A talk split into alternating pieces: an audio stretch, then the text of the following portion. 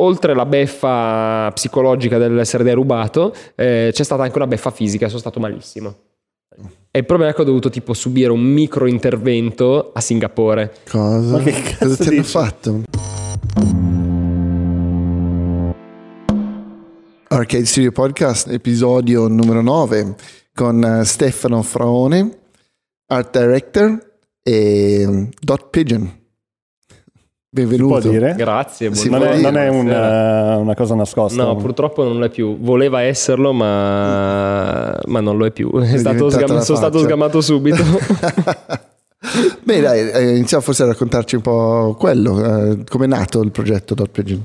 Allora, eh, Dot Pigeon nasce nel 2017, eh, ad aprile più o meno, sì, una roba del genere, in un periodo in cui ero super mega in sbattimento dal lavoro che facevo perché non ricevevo abbastanza stimoli, avevo bisogno di qualcosa di, di una valvola di sfogo che potesse dare, appunto, dare sfogo a tutto quello che avevo in testa e quindi ho detto, sai che c'è? Vaffanculo tutto, mi faccio le robe che piacciono a me quando voglio io, come voglio io, e allora ho aperto Dot Pigeon. Progetto fallimentare, all'inizio super mega fallimentare, eh, perché avevo fatto una roba totalmente diversa da quella che poi è, è diventata. Era una, mh, tutta una serie di mh, artwork eh, basati sulla glitch art, che è l'arte dell'errore, quindi erano tutti dei ritratti dove le facce venivano totalmente corrotte, ma potevano essere comunque riconoscibili. Fallimento totale. E, allora ho detto: Ok, va bene. mh, Fallito questo progetto, lo ricominciamo da zero, facciamo un restart totale, eh, teniamo il profilo che comunque pian pianino qualcosina aveva raccemolato su Instagram eh, e lo viriamo, lo viriamo su quello che so fare, quindi concetto più immagine, mesciati insieme. Ok. Quindi proprio super semplice, super semplice, eh, che è un po' alla base del fatto che poi abbia avuto successo, secondo me, nel senso che le cose semplici in generale poi hanno successo. Sì, sì, Perché sono comprensibili da tutti e le capiscono da Roma a Bangkok per citare... No, non la citiamo. non, non la citiamo. Dai, citiamola, No, citiamola, non dai. citiamola. Dai, ci sta, anche perché forse ci possono sponsorizzare. Sarebbe fantastico. Sarebbe fantastico. un podcast sponsorizzato da Baby K o Da da Vodafone. Bangkok, eh, non so. In ogni caso sarebbe fighissimo. Sì, vabbè, Bangkok potremmo andare a sparare due palline al massimo. Eh, ci sta. perché no? Ho avuto un'esperienza terribile io a Bangkok a Sì, sparare eh? due palline, perché sono andato a Bangkok a sparare due palline, anzi a farmi sparare due palline, e, e- e mi hanno fottuto una quantità di soldi No, infatti... inimmaginabile. Qualcuno sempre- deve pagare le palline. Que- quei posti sono sempre pericolosi, anche perché non tornano mai indietro con le palline. eh. Non Eh, è no. che quelle lì le, le lavano, È una queste le questione riportano. esatto, di sanità, una No, questione di no. sanità. No, no. Quindi- Anche perché se vengono riutilizzati sarebbe una roba incredibile, perché quei pavimenti non penso che sono stati lavati dal 20. Sì, sì, una, una roba orrenda, veramente una roba orrenda. Quindi Bangkok per me è da dimenticare totalmente. Ho un ricordo bruttissimo di quella città. Soldi spesi, spesi bene allora. Sì, esatto. Ah, io vi dico soltanto che a un certo punto, vabbè, è un aneddoto del, non interesserà a nessuno, però fa niente. Eh, la mia ragazza era già stata a Bangkok, io arrivavo per la prima volta e mi fa, l'ultima sera a Bangkok mi fa, dai vabbè andiamo a vederci, ti accompagno, tanto è una roba trash da, da turisti, ma fa ridere, andiamo a vederci lo spettacolo del, del- del Pong. Vabbè andiamo, perfetto. Ci raccatta un tipo per strada perché lì funziona che ti raccattano i tipi per strada. Ti dicono: Ehi, spettacolo per le palline, un dollaro. Ok, perfetto, fantastico. paura. In italiano Fighissimo. perfetto, poi te lo dicono. Esatto. Perfetto, mi metto il mio bel dollaro sul cuore e dico bruciamo questo dollaro vedendo palline che vengono sparate dai genitali. Perfetto, arriviamo dentro, tipo tre secondi di spettacolo, una roba mm, inguardabile. Ci portano una birra, compresa in teoria nel dollaro iniziale. Ovviamente il dollaro è ipotetico, forse erano 10 dollari, non mi ricordo, una roba del genere. E dopo un minuto dalla fine di questo spettacolo orrendo della durata di un minuto, eh, arriva un tizio gigante che ci fa: Ok, questo è il conto. Ci ha fatto vedere il conto ed erano tipo 100 euro a testa comprensivi dello spettacolo, della birra che avevamo pagato, delle palline Wow. che dovevano essere ripulite, dico una cagata ma non erano le palline, cioè tutte sì, delle voci... palline ci sta comunque. tutte esatto. E C'era anche la voce estorsione dentro. cioè, Io non avevo contanti, mi hanno accompagnato in modo gentile al bancomat a prelevare e la mia ragazza è Wow. dovuta rimanere in un sottoscala di Bangkok da sola. A imparare a sparare palline. Esatto, cioè, Ma per eh, fortuna, mamma mia. da dimenticare Esatto. totalmente. Sì, ragazzi, evitate, cioè, se dovete andare a vedere i show, i show di, pop- di ping pong a Bangkok, fatelo con un tour operator serio. Esatto, fatelo in maniera responsabile. esatto, non farvi ricattare per strada Terribile. Non fate la fine di Dot Pigeon che è stato No, no, no. brutalmente... Ma è venuto fuori in un- un'opera d'arte questo? No, sai che eh, guarda, ce l'ho talmente qui che non riesce, cioè, non riesce a uscire perché è Devi- ancora dentro. Devi guadagnarci almeno 100 euro. secondo me. Eh, ma almeno aggiungiamo uno zero, almeno uno zero, devo rientrare e decuplicare almeno, se no non ha senso. E il nome da dove è venuto? Ah, il nome ha una genesi strana, nel senso che io sono un, stranamente uno dei pochi amanti di piccioni al mondo. Eh, tutti odiano i piccioni, partiamo da questo presupposto. Tutti odiano i piccioni, io li amo perché, ah, uno, sono colorati, cazzo, hanno dei colori fighissimi. sono effettivamente, sì. Verde, viola, vabbè, c'ha un grigio orrendo, ma va bene, però il modo in cui si mescolano agli altri colori è fighissimo. Sono urbani, Mm. Io sono un carattere super urbano, amo Milano, sono nato e cresciuto qua e ci sono attaccato abbastanza, abbastanza fortemente e si sanno adattare ovunque, ragazzi. Li troviamo a Cape Town, ma poi li trovi a Bangkok. Bangkok, esatto, e poi li trovi a Milano e a New York, quindi è un carattere super Sì, versatile. Quindi da lì, dal, dal mio amore, più queste caratteristiche, il pigeon. In più volevo aggiungere una roba eh, semplice, veloce, mh, facilmente replicabile eh, e comprensibile da tutti, che desse un po' una personalità. Quindi piccione, punto. Dot pigeon. Perfetto. That's it. Super. That's it. Beh, sarà stato anche uno dei pochi animali che hai visto crescendo Milano. Cioè, te- incredibile, guardi su, cioè, invece di... Noi Sì. siamo cresciuti, sai, con i gabbiani e l'ibis in Africa. Hai avuto purtroppo i piccioni, però Assolutamente. è stata la tua fortuna. Esatto. Se no mi sarei cambiato Dot eh, Seagull. Eh, esatto, beh, che poteva, però me- meno, me- No, meno, meno, vedi, c'ha meno eh, grip, Sì, sì, c'ha meno sì, quella- cioè, quella roba lì, perché è quella roba urbana. Che il seagull urbano fa schifo. Il Cazzo, il Seagull. Seagull urbano è la Il discarica. seagull. sì, Steven esatto. Seagal. Esatto. Cioè, ti immagini uno con una codina e fa un po' cagare. Sì, Sono bastardi sì. i gabbiani. Eh. Poi i gabbiani, Sì. posso dire, sono enormi. Sì, sono giganti. Cioè, sono giganteschi. Se tu vedi un piccione di fianco a un passerotto, dici, cazzo, è gigante quel piccione in confronto al passerotto. Poi vedi un piccione di fianco a un gabbiano, è sette volte di più. È... E poi mangiano i piccioni. E poi mangiano una roba orrenda, vabbè. Pazzesco. Bene, allora tu bilanci questa roba qui, iper roba. Roba, roba, va bene, va bene. ci Queste sta. cose qui ehm, super creative, super libere, poi con un lavoro eh, più eh, razionale di, di una grande agenzia. Sì, diciamo che è l'alter ego, Eh. cioè in agenzia sono l'art director che eh, deve rispondere a un brief eh, con determinati paletti, con la presentazione fissata al giorno X e lo shooting fissato al giorno Y, fuori dall'agenzia sono Stefano Dot Pigeon o quello che vogliamo che fa il cazzo che vuole quando cazzo vuole nella maniera che vuole Fantastico. quindi Beh, sono belle avere tutte le due cose perché una, co- una storia che viene fuori spesso in queste conversazioni è come la costrizione aiuta la creatività. genera no? totalmente Perché nel momento che sei totalmente libero, cioè forse ti, ti siedi anche abbastanza. assolutamente Nel momento che hai quella pressione che ti, ti- ti fa esplodere quella roba che hai dentro, no? Sì. Allora lì diventi, cioè ries- riesci a trasportarlo, se, se riesci a trasportarlo su un altro medium, allora cioè, ti, ti- c'è un salto di, Sì, c'è un salto. di quali- Sì. qualità. Sì, sì. E, e- e non solo la costrizione, secondo me, ma deve esserci anche un, eh, un mood mentale che non ti predisponga bene, cioè devi essere un po' affranto, devi essere Mm. un po' triste, devi essere un po' decadente, devi essere un po' giù di morale per sbloccare quella roba e farla nascere in qualcos'altro. Mm, mm, mm, Perché mm. se sei solamente libero, boh, sì, mm, Sì, beh, utilizzo il mio eh, tempo libero, da- gioco alla play. Da paura. Fantastico, bellissimo. Tra l'altro, super appassionato di Fortnite. Quindi, Non- ma non c'è nient'altro da fare se sei libero, eh. Cioè, nel senso cioè, ti metti lì ed è fighissimo, cioè, sai, vivi lì tre settimane non mangi, non bevi. Esatto. Red Dead Redemption 2. Esatto, esatto, esatto. Mentre se, Io non sono qua in questo momento.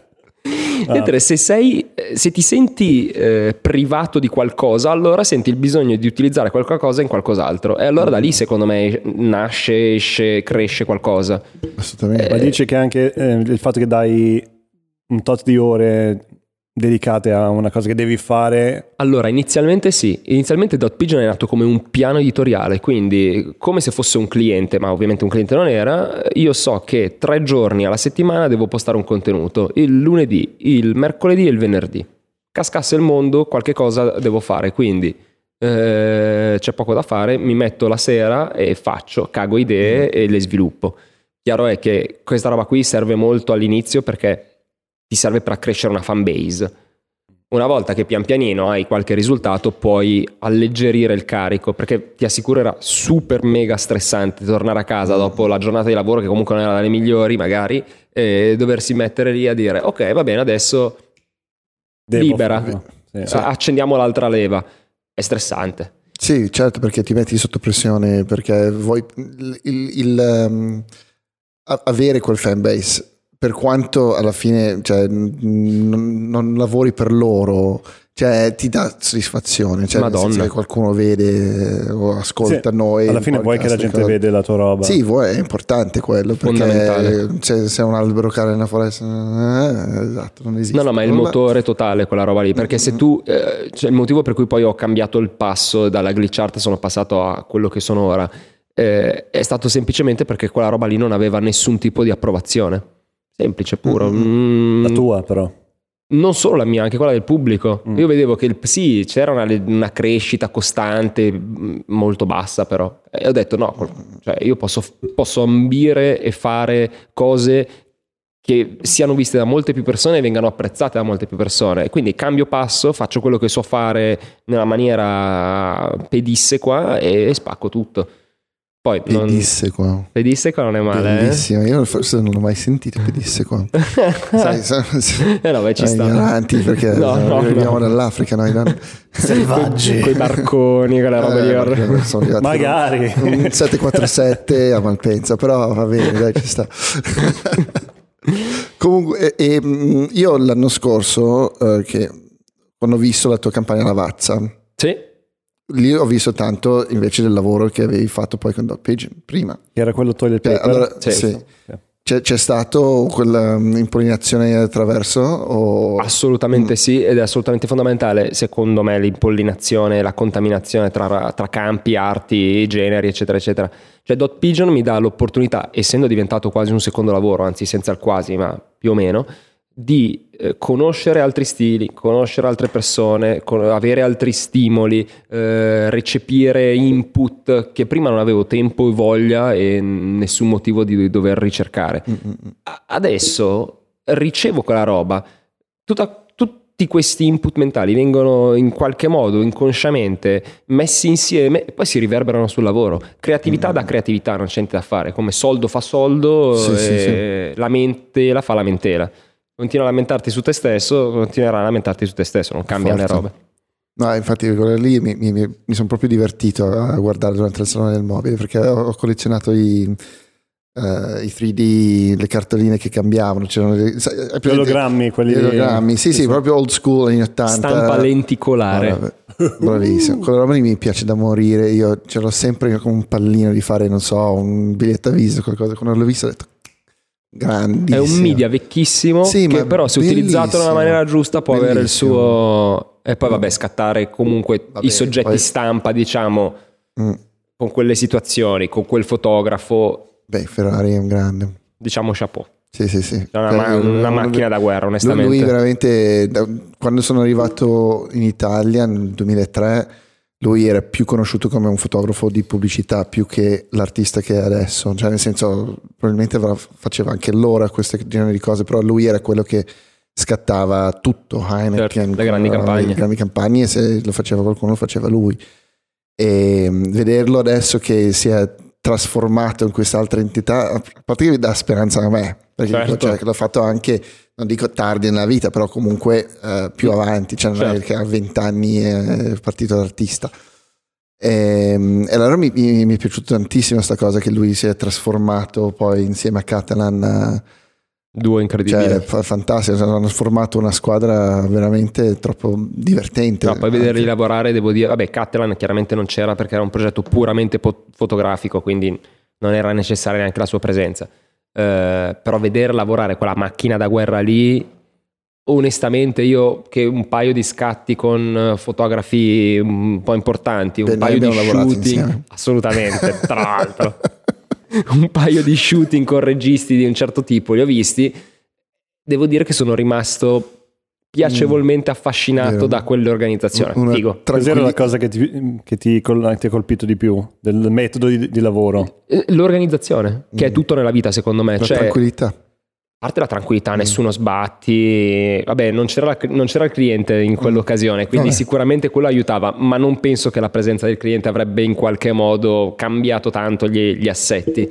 Ma vedere una squadra grossa, bella, sostanziosa di persone che lavorava in una sincronia perfetta, chiudeva un set, intanto aveva preparato l'altro set, Mm, spostava i tavoli, e comunque sono set particolari, non è che è il limbo con il tavolino e la lampadina, la bajour. Certo. Cioè sono set pazzi con i topi, eh, le, le fette di pane che fanno un labirinto e cioè, figo, figo. Sì, perché poi lì è tutto costruito comunque, non è... Zero cioè, post produzione. Eh, esatto. Cioè, nel senso, solo la post-produzione per renderlo più pulito. Color correction eh, e pulizia in generale. Fantastico. Sì. Ma anche il post produzione che è abbastanza rough, se, rough nel senso di eh, grezza, Mm. non patinata, laccata, lavorata. Bello, bello, cioè Sì, sì. senza troppe eh, grinfie, robe pazze, giri pazzeschi. Cioè, una robe fighe, pop, Semplice. Da paura. semplici, boom, direi. No, devo dire che l'anno scorso era una delle campagne che mi è piaciuto. Cioè, a parte che con- lo- lo- l'ho saputo dopo che l'hai fatto tu. Ah sì? Sì, perché ho visto prima la roba al salone e poi hai postato una roba su Instagram Sì. o qualche cosa o Facebook e poi hai detto, cavolo, cazzo, eh, bravo, vabbè, bravo, fa- bravo Farone. cioè, chapeau proprio. Perché quando vedo qualche- qualcosa che mi, mi attira così tanto l'occhio che mi viene voglia di prendere la carta e mettermela in tasca e portarmela in giro per Vuol dire tutti che gli eventi, suo- eh, allora ci sta la grande proprio, Certo. cioè, sicuramente. Ehm, come ti trovi? no, questa è una domanda forse un po' difficile, ma come ti trovi dalla tua agenzia adesso che sei con We Are Social, giusto? Sono con We Are Social, agenzia totalmente atipica per me, che ho una formazione puramente tradizionale dopo sette anni in GVT, troppi forse. Eh, ho, come posso dire, costruito una forma mentis un modo di lavorare abbastanza tradizionale.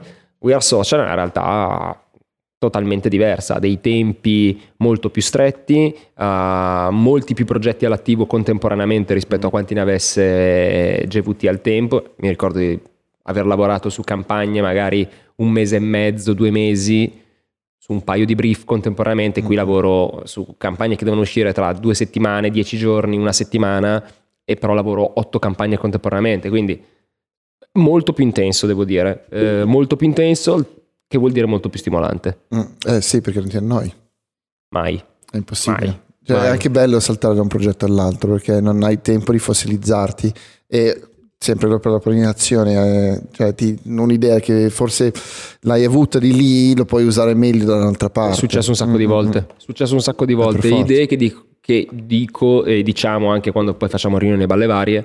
Ma questa sarebbe perfetta sul prossimo cliente che dobbiamo affrontare. Quindi abbiamo una riunione tra mezz'ora, benissimo, Tu teniamola archivi. lì e poi la riprendiamo via. Quindi sì, contaminazione tutta la vita, tutta la vita, serve su, su tutto, Mm. secondo me. E quello è un altro un tema ricorrente che viene fuori spesso in queste conversazioni. Sì, la contaminazione è importantissima. Cioè, non puoi mh, fossilizzarti in quello che stai facendo, devi continuamente imparare altre cose, guardare in giro, perché sennò non, non ti viene fuori quella la freschezza, no? Assolutamente, Mm. poi secondo me la freschezza in generale è un tema molto attuale, nel senso che siamo abituati oggi a eh, prendere, ricevere delle notizie, masticarle e digerirle in un tempo che è veramente brevissimo. Mm. E quindi hai bisogno di continuamente essere lato mio chiaramente, in questo momento sto parlando più di Dot Pigeon che dei, del, di Stefano Fraone, art director pubblicitario, eh, hai bisogno continuamente di essere eh, stimolato da cose che vengono in giro per il mondo che se non sfrutti in quel momento muoiono, perché Eh, tra sì. due giorni del nuovo World Record non parlerà nessuno, quindi devi parlarne subito.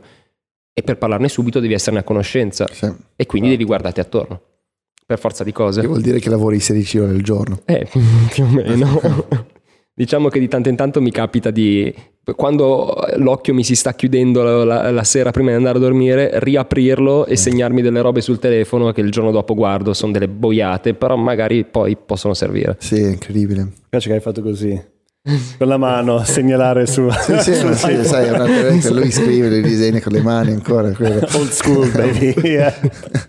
Nessuno ha mai visto quei, quegli schizzi, però, però, esistono. Sono delle becerissime note sull'iPhone. Ma sai disegnare? So disegnare malissimo.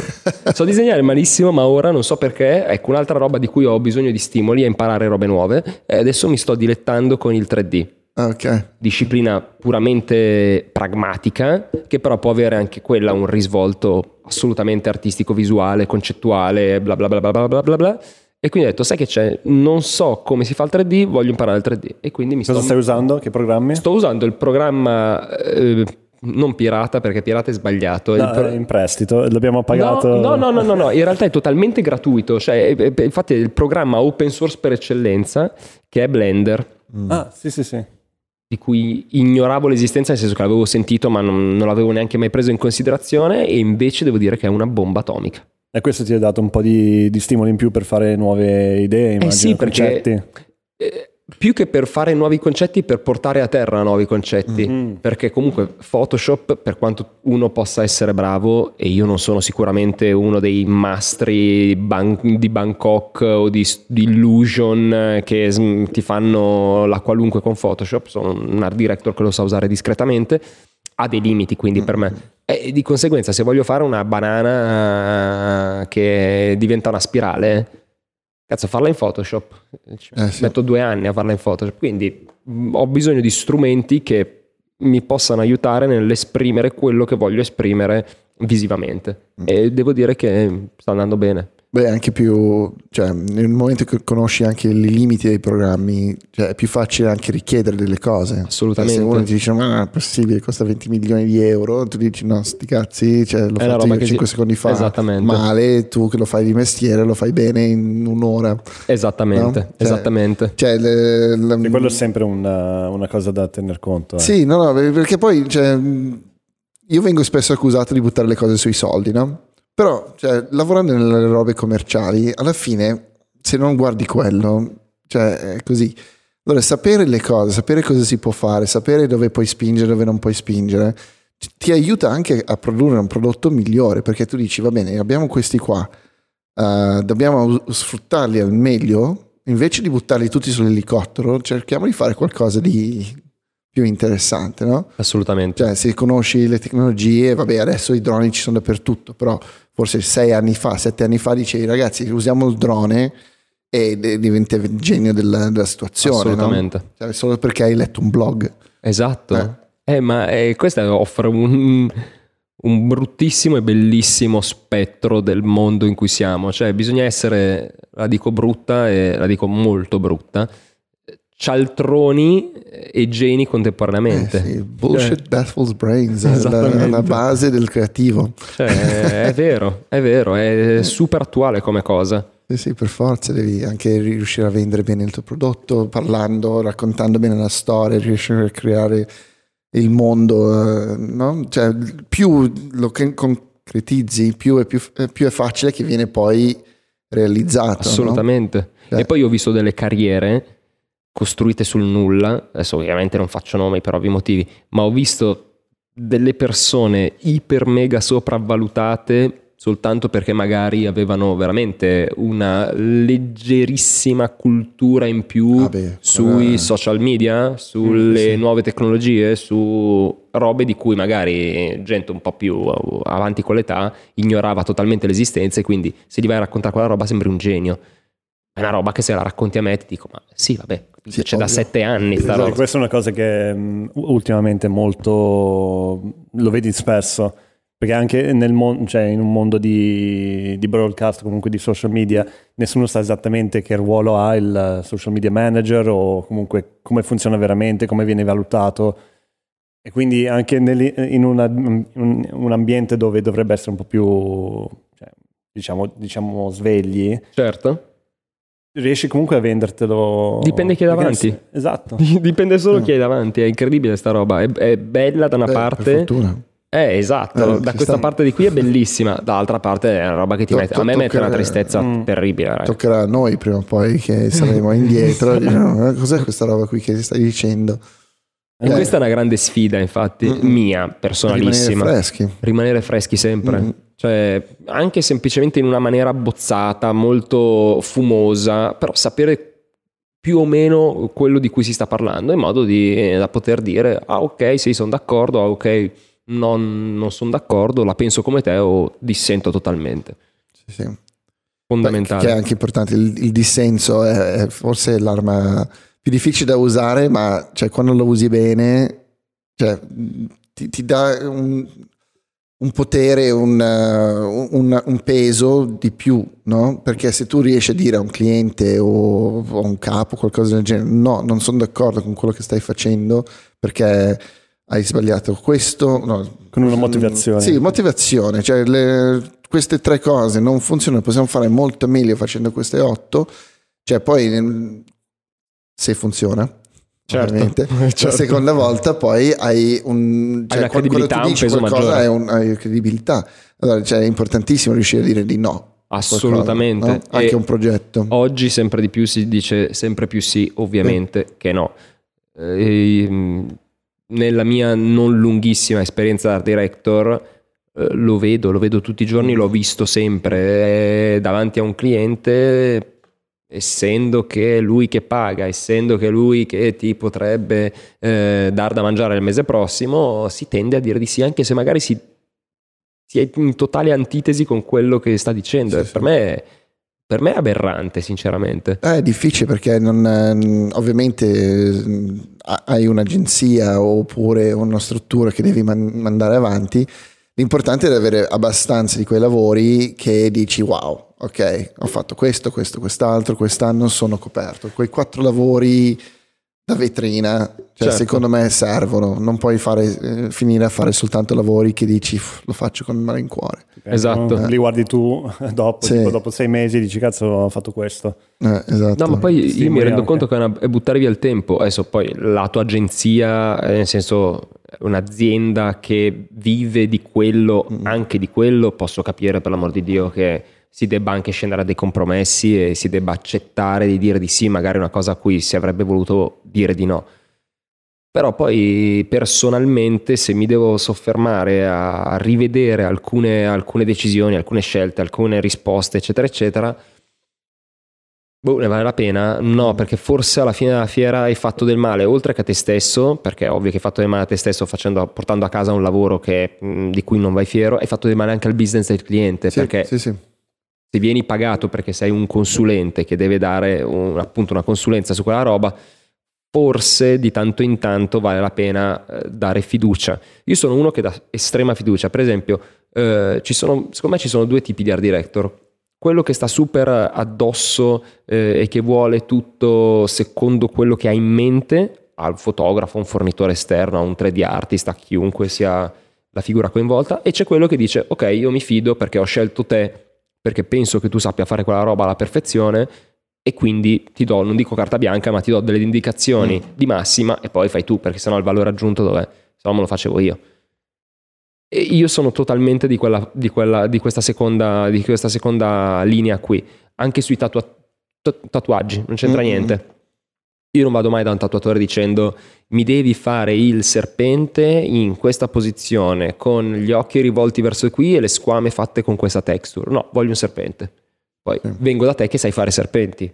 Esatto, scegli, il piace. professionista giusto per il Esatto. lavoro che devi fare. Mm, Eh, Però eh, capisco anche che è svilente andare da uno che fa solo serpenti e dire allora però voglio un serpente con questa inclinazione della coda, con questi occhi qui e la lingua fatta così, boh, allora vuole che... chiedere un gatto. Esatto. Cioè, quella era la cosa più assurda. Cioè, quando arrivi lì e dici, va bene, ma hai guardato quello Il che brief. faccio. Ecco, il tatuaggio Ah, no, più dici il tipo. In, sì, sì. in generale, cioè il tatuatore dirà: Ma scusami, io faccio solo serpenti. Esatto, esatto. Il tatuaggio di cui vado meno fiero è quello su cui ho dato più feedback. Mm. Cioè, col Eh. senno di poi, riguardando i miei tatuaggi, di cui alcuni sono orrendi, ma ne vado fiero comunque, le- se le riguardo tutti, ce n'è uno che non mi fa ad oggi impazzire, devo essere onesto, ed è quello su cui ho dato più feedback, ho rotto più le palle, dicendo Eh. no, voglio modificare questa roba, no, voglio modificare quell'altra. È difficile lasciare spazio. È difficile, ma è fondamentale perché la gente studia, fa, briga, disfa, si fa il mazzo, eh, impara, Mm. sperimenta, viaggia per coltivare un suo essere. Se il suo essere deve essere limitato da me che non capisco niente di tatuaggi eh, e che gli impongo quella che è la mia visione, boh, francamente no. Sì, no, cioè, perdi il valore di aver scelto quella persona. Esatto. Perché se no vai da uno. E poi semplifica il lavoro, perché se io vado da uno che fa solo serpenti, cioè pago un po' di più, perché è ovvio che so che quella persona lì mi farà quel serpente fatto in quella determinata maniera.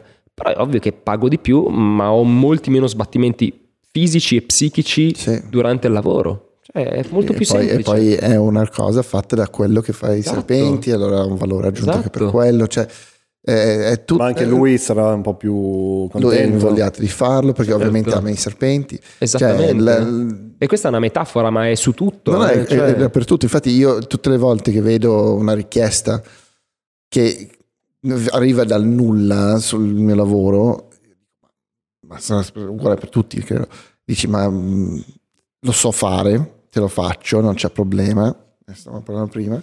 Cioè, mh, però Qual sono sicuro che c'è aggiunto? qualcuno che lo fa meglio di me. E che costa anche meno. Ah sì, o costa meno, costa di più, ma, ma- ma che, che lo fa di mestiere. Cioè, Certo. quello lì, se vuoi, se vuoi uno che ti gira la macchina da paura, non sono l'uomo giusto, vai Certo. da qualcun altro. Certo. Ma io infatti sono molto pronto anche di dirlo, quando, quando c'è proprio qualcosa fuori corda, io tendo a dire, guarda, io te lo faccio se hai deciso di lavorare con me perché ti piaccio a livello umano, perché può anche essere quello sta. però secondo me ti troveresti mille volte meglio con questo, questo, quest'altro che fanno quello, poi, mh, cioè, poi scegli tu. Cioè, perché, Assolutamente. perché è anche intellettualmente mh, sbagliato, cioè dire sì sì sì io sono capace a fare qualsiasi cosa a livello mondiale super bello sempre, cioè non, eh, Certo. non può funzionare. Poi secondo me un minimo di challenge ci vuole. Ritornando alla metafora del serpente, se vado da quello che fa serpenti anatomici, gli dico voglio un serpente poligonale, Sì, mi va bene, cioè ci sta, gli sto dando un challenge probabilmente a cui non è abituato, ma sempre un serpente è fatto in uno stile diverso e quindi probabilmente ha anche, ha anche voglia di mettersi in esatto, gioco con se stesso. È nelle sue corde, ma ha una sfida in più. Piuttosto che fare 100 serpenti al giorno, ne fa 99 più uno un po' diverso. Wow, Esatto. magari, fantastico. E Sì, ti fa poi- pensare sì. quanto è importante un brief e come è importante scrivere bene un brief. Perché Mhm. dare troppe informazioni ti può rovinare una creatività, una- un progetto, dare troppe poche la stessa roba Certo. e questo tante volte viene, non viene valutato. Cioè, Mhm. di solito, almeno per noi, chi scrive i brief non è che lo prende, cioè sembra quasi una cosa che deve, fa- deve fare, quasi uno sbattimento. Invece è molto importante come... Per, Sì, il brief eh, è importantissimo. Cioè, io, io quando leggo un bel brief, no, cioè, ho da paura che sono gasato per fare questo lavoro. com'è un Sì, bel sì. brief? È un bel brief per me è una roba dove eh, hai Una capito. domanda bastarda, Sì, no, no, eh? ma no, no, io, io lo so rispondere invece. Non avevo dubbi. Mentre tu rispondi, io prendo un po' di vino. Sì, vai, guarda, E non una- vedo l'ora che lui accende la sigaretta per la prima volta su Arcade Studio Podcast. C'è- devi prendere l'accendino che è la nella mia giacca. La birra No. sul tavolo. no, per me un, un bel brief è prima di tutto indirizzato a chi lo deve leggere, secondo me. Allora, se, se lo devo, se l'hai mandato a me, in qualche modo c'entra qualcosa con me, no? Certo. Allora, io ho, cioè, mi- riesco a immedesimarmi su quella roba lì. E poi per il resto, cioè, il come lo vuoi fare, cioè, l'idea generale è, è lì, cioè, noi vogliamo un, un serpente. Questo, il, il serpente deve fare più o meno questo, questo, quest'altro. Ci sono dei, delle, secondo me, il mood board più che un, eh, un layout per- in generale. Il layout io lo preferisco sempre disegnato che mock-upato Certo. su, ehm, su Photoshop perché le proporzioni non sono mai quelle del, del mock-up, allora è quasi impossibile renderlo in uno scatto. Certo. Allora, mentre lo schizzo per tutti è una roba più astratta, allora Ti Cioè, astrai anche tu e riesci a comprenderlo sì, meglio. anche i clienti, tutti quanti sono più, ah, ok, vabbè, lo schizzo è quello, però va bene così. E poi, cioè, è quello, secondo me, basta quello per me. Cioè, io sono più esatto, cioè, indirizzato giustamente al- alla persona che lo deve fare e, cioè, abbastanza completo per immaginarmi la scena. Ecco, adesso tu hai parlato giustamente del tuo del- di un brief che riceve un da qualche parte c'è, credo. Dai, passagli la giacca, va, che... Sì, perché non ce l'ho addosso. Momento, potrei cantare una canzone nel No, frattempo. ma va, la canto io. Allora. questo è il bello della diretta. Ma solo una tasche. birra, la mia dov'è? Tu eh, lo vuoi? Sì, sì, certo che lo voglio. Ah, hai capito. Ah. Allora, secondo me tu hai giustamente parlato di un, ehm, di un brief che viene dato a un fotografo. Sì, beh, ovviamente sto parlando di- del mio lavoro. cioè. Esatto, Eh, sec- secondo me invece potremmo fare un discorso sul brief che è più generico, cioè se io vado da una sarta, se io vado da un eh, fotografo o se io vado da uno chef perché voglio un determinato tipo di menù. C'è una roba che deve essere secondo me accomunante su, tutti questi, su tutte queste professioni, che è la fottuta semplicità. Sì. La gente oggi mette una marea di informazioni perché eh, vuole comunicare con tutto, perché ha paura del suo capo ed è deresponsabilizzato e quindi si vuole parare il culo dicendo ah io vi ho detto di comunicare anche queste robe, eccetera, eccetera, eccetera. E va da sé che un brief costruito in questa maniera è inefficace. I brief efficaci sono i brief semplici dove ci viene richiesto a una persona di fare una determinata cosa per dare un determinato messaggio, che sia una foto, una torta, un tatuaggio o quello che vogliamo, quello deve essere. Sì. E secondo me la semplicità è e dovrà, e dovrà tornare, perché non lo è più tanto, ad essere una delle fottute basi di qualsiasi cosa si faccia. Oggi siamo in un mondo dove non c'è tempo, non c'è voglia, non c'è spazio per arzigogolare mentalmente e farsi eh, diventare micragnosi e cercare di capire ma perché questo vino è fatto in questa maniera, così tante bollicine, eccetera, eccetera. Voglio un vino che rispecchi il mio gusto e che sia velocemente fruibile. Voglio una pubblicità che sia capibile da tutti, senza troppi giri di concetti, con un messaggio univoco e che tutti recepiscano nella stessa maniera. Non voglio ambivalenze, non voglio rotture di balle. È, è quasi meglio dire soltanto dove vuoi arrivare. Dove vuoi andare? Roma. Sì, Ok, ecco ci sono tre modi Sì. per arrivarci. Puoi andare in macchina, puoi andare in aereo, puoi andare in treno. esatto. Esattamente. L'aereo ti costa tot, il macchina ti costa tot e il treno ti costa tot. Semplice. Casati. Vuoi, fammi vedere, oppure trovami un altro modo. Cioè, vuoi andare a cavallo? Andiamo a cavallo. Esatto, Però- voglio fare il pazzo e oggi mi sento avventuroso. Perfetto. Hai trovato c'è- l'accendino perché ce li ho, Ce l'ho. eh, l'abbiamo Ce Adesso vogliamo fare i, i Cerini Arcade Studio. Bellissimi. Sì, sì, old school proprio, tipo Playboy Mansion. Però vabbè, li Bellissimi. faremo prima Senza poi. le Playgirls. Senza Playgirls. No, no, non, si Playboy possono, no, no, Bunnies. non si possono più fare quelle cose lì. Eh, eh, no, non è più È anacronistico, è No, anacronistico. no, no, Ma io dico come art director, eh, non dico come Sì, sì, Playboy, Playgirl Bunnies. Playgirl bunnies, non so se Playboy. Bunnies running around. No, e la semplicità eh, Un po' di atmosfera, un po' di, un po' di fumo. Niente, figa, Questo è un momento, Siamo a tornati- milestone. Siamo tornati negli anni Ottanta. Sì, bello, bellissimo. bellissimo. A modo suo bellissimo. No, però la semplicità secondo me ragazzi, ma eh, veramente se dovessi dare un consiglio a un art director oggi più giovane di me, eh, ma anche a un art director più vecchio di me, perché sti cazzi non è che i consigli possono dare solo ai più giovani, eh, è proprio questo, semplice. Una roba da dire, un concetto da esprimere, un modo in cui farlo, fine, vai diretto. Io me ne rendo conto su Dot Pigeon, che adesso fa un altro salto pindarico e torno su una sponda che non è lavorativa. Le idee più efficaci, che banalmente prendono più like, prendono più commenti, prendono più condivisioni, vengono repostate maggiormente, sono quelle più semplici. Sono quelle che capisce anche il turco a Istanbul, e il neozelandese. e il- L'anno scorso sei esploso con la Barbie, no? Semplicissima quella roba. L'hai Una vista? Barbie. No, ho visto la Barbie. Barbie con i Wüstel. No, con la cellulite. cellu- sì, no, erano Non l'ho visto. No, era visto- proprio la, la, la Io gan- pensavo che avevi preso tipo dei Wüstel o qualcosa e l'hai messo come cellulite. No, Ah, no, no, ok, no, ok, ok, però no. avrebbe avuto senso anche quello, Ah, ah, sinceramente. ah, Se avessi messo due Wuster al posto della Barbie, delle gambe della Barbie, Pensavo alla texture, me la immagino- non so perché, ma io l'ho Ah, sempre sta, visto così. Mm. Eh, Però quello comunque, eh, a prescindere che siano Wuster o gambe vere, cioè Mm. è Barbie con cellulite. Semplice, icona di bellezza, più cellulite. Il messaggio è semplice, non, non ci Mm. vogliono tanti giri di Tutti possono parole. capirlo. Tutti lo capisce Sì. il bambino, l'anziano a Milano o a Bangkok, è quella roba lì. Bisogna trovare il modo per arrivare alla sintesi di un messaggio in una maniera molto semplice, diretta e veloce. Perché il mondo di oggi è veloce, non c'è tempo per farsi pippe. Ma dici Ma- che è per questo che ci sono, c'è un aumento di- dell'uso di, di emoji che è tornato di... Probabilmente quello, Moda. ragazzi, il problema vero secondo me è che questa roba qui è la causa di una dilagante eh, ignoranza. Lo dico brutalmente, eh, però più sei ignorante, più hai meno voglia di eh, addentrarti dentro le robe, più hai meno voglia di leggere, scoprire, eccetera, più hai bisogno di messaggi semplici. Sì.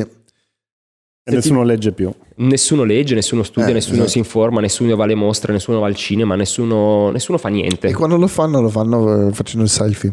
Esatto. Cioè, se adesso- tu vai a una mostra di Basquiat e ti fai il selfie davanti al quadro, hai perso qualcosa. C'è Esatto. qualcosa che non funziona, vuol dire che l'arte non ti proprio interessa, perché non, hai, non, non pensi neanche al tuo cellulare mentre sei davanti a un'opera d'arte che ti sta colpendo. Ma anche No? un concerto. O un concerto, qualsiasi cosa. In vacanza. Io, io, mh, sono tremendo, io in vacanza non faccio mai stories, non faccio mai niente. Però Cioè, eh, allora, io una cosa volevo chiedere a te, Eh. tipo, certe volte io faccio delle foto mm, perché cioè, mi interessa minimamente, eh, eh, se io dico minimamente rispetto a te, la Mm. fotografia, ok? Quanto è difficile non fare una foto, cioè certe volte fai una Io foto perché vuoi fare una bella foto. io, io non sono mai stato quel fotografo che fa foto di tutto. Cioè, io, a, a me piace co- creare qualcosa. Ok. Cioè, nel senso, infatti a me è sempre piaciuto tantissimo lavorare, ma fin dal- dal- dall'università, con eh, noi avevamo un, foto- un um, reparto foto- fotografia e un reparto grafica, cioè art direction, cose del genere. E ci mettevano spesso insieme a fare progetti insieme perché volevo- era una scuola indirizzata al lavoro commerciale, non artistico. Certo. Allora dicevano tu devi imparare a lavorare con l'art director e io l'ho sempre amato tantissimo quella roba lì perché non perché non mi venivano le idee ma perché avere il, um, la cassa di risonanza di un'altra persona su cui rimbalzare le idee a me piace tantissimo poi cioè, forse non, um, non mi piace cioè, quando la mia idea non viene accettata Classico. cioè, quello è un altro discorso. Però avere quella roba lì di migliorare un progetto attraverso una- un lavoro di squadra mi è sempre piaciuto tantissimo.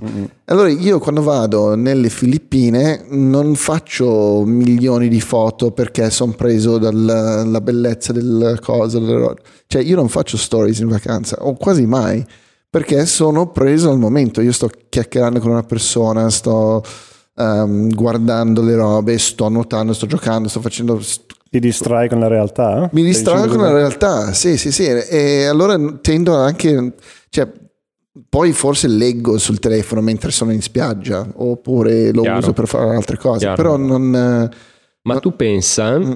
sembra non c'entrare niente, invece c'entra, che anche il mercato dell'arte sta cambiando totalmente eh, l'imprinting. Cioè adesso si vendono esperienze. eh, Cioè, Certo. se vai a Los Angeles e vai all'Ice Cream Museum, è un museo fatto per essere instagrammabile. Che non vuol dire che non è arte, perché ragazzi, bisogna No, anche beh, certo, essere consci fa- del fatto che il mondo cambia e bisogna cambiare con lui. È, è comunque Warhol, eh. Esatto, tutto quello. Esatto. Allora ci- ci Adesso sta. l'utente facendo una foto e postandola su Instagram, eh, su Instagram rende quell'opera d'arte opera d'arte. Mm, Perché eh, se non la posta nessuno, quella roba lì cessa di esistere perché non ha nessun valore, ovviamente. Non è che Eh, un- quello è come quelle enormi opere ehm, costruite tipo nel deserto che non vedi finché non ci arrivi, no? Esatto. Cioè, sono cose che non esistono, teo- cioè, sono lì, però non- finché non vai lì e le vedi.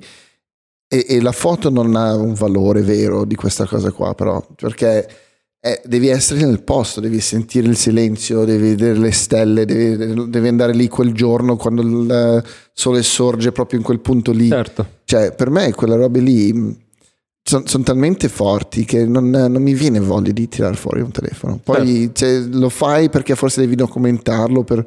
Ma perché c'è un po' di egocentrismo, ci sta, è tutta la vita, ci tu fai mancherebbe. Selfino davanti alle cose. Però quando, quando sono davanti a una roba che veramente mi sta toccando, cioè tendo a non, eh, a non tirar fuori Eh, certo. una macchina fotografica. Perderesti l'attimo. Mm, mm, mm. Ma tu pensa che adesso anche tutta l'industria moda sta cambiando in questa direzione? Cioè adesso si pensano a delle... Se una volta la sfilata di Gucci era la sfilata fatta con un determinato tipo di vestiti, un determinato tipo di modelle, di colori e di setting, oggi la sfilata Gucci è la sfilata più instagrammabile del Sì, mondo. Assolutamente, assolutamente. E per me, cioè, che è bellissima, divertente, mi piace molto, è come guardare un film di Wes Anderson. Esatto. no? Però cioè, non, non c'è una... L'identità è il fatto che è tutto. Cioè, c'è il cowboy con eh, il dandy, con eh, la donna del 1800, con eh, le stampe, con tutto. E poi c'è una donna che si porta la testa La di un'altra testa, donna. Esatto, ci sta. E, e vendono, cioè, per for- vendono ed è quello l'importante. Perché il no? mondo oggi va in quella direzione Che ed è paura. inutile che ci si provi a remare contro, cioè è c'è, c'è- roba. c'è sempre una parte che va in una direzione e, e un'altra parte che va nella sua, nel senso che che- sempre. È giusto così, no? c'è, c'è quello che crede ancora nella moda pura, non so, e allora tende... Però io temo che siano le stesse persone che inizialmente credevano nella, nella pittura e non nella fotografia. Mm.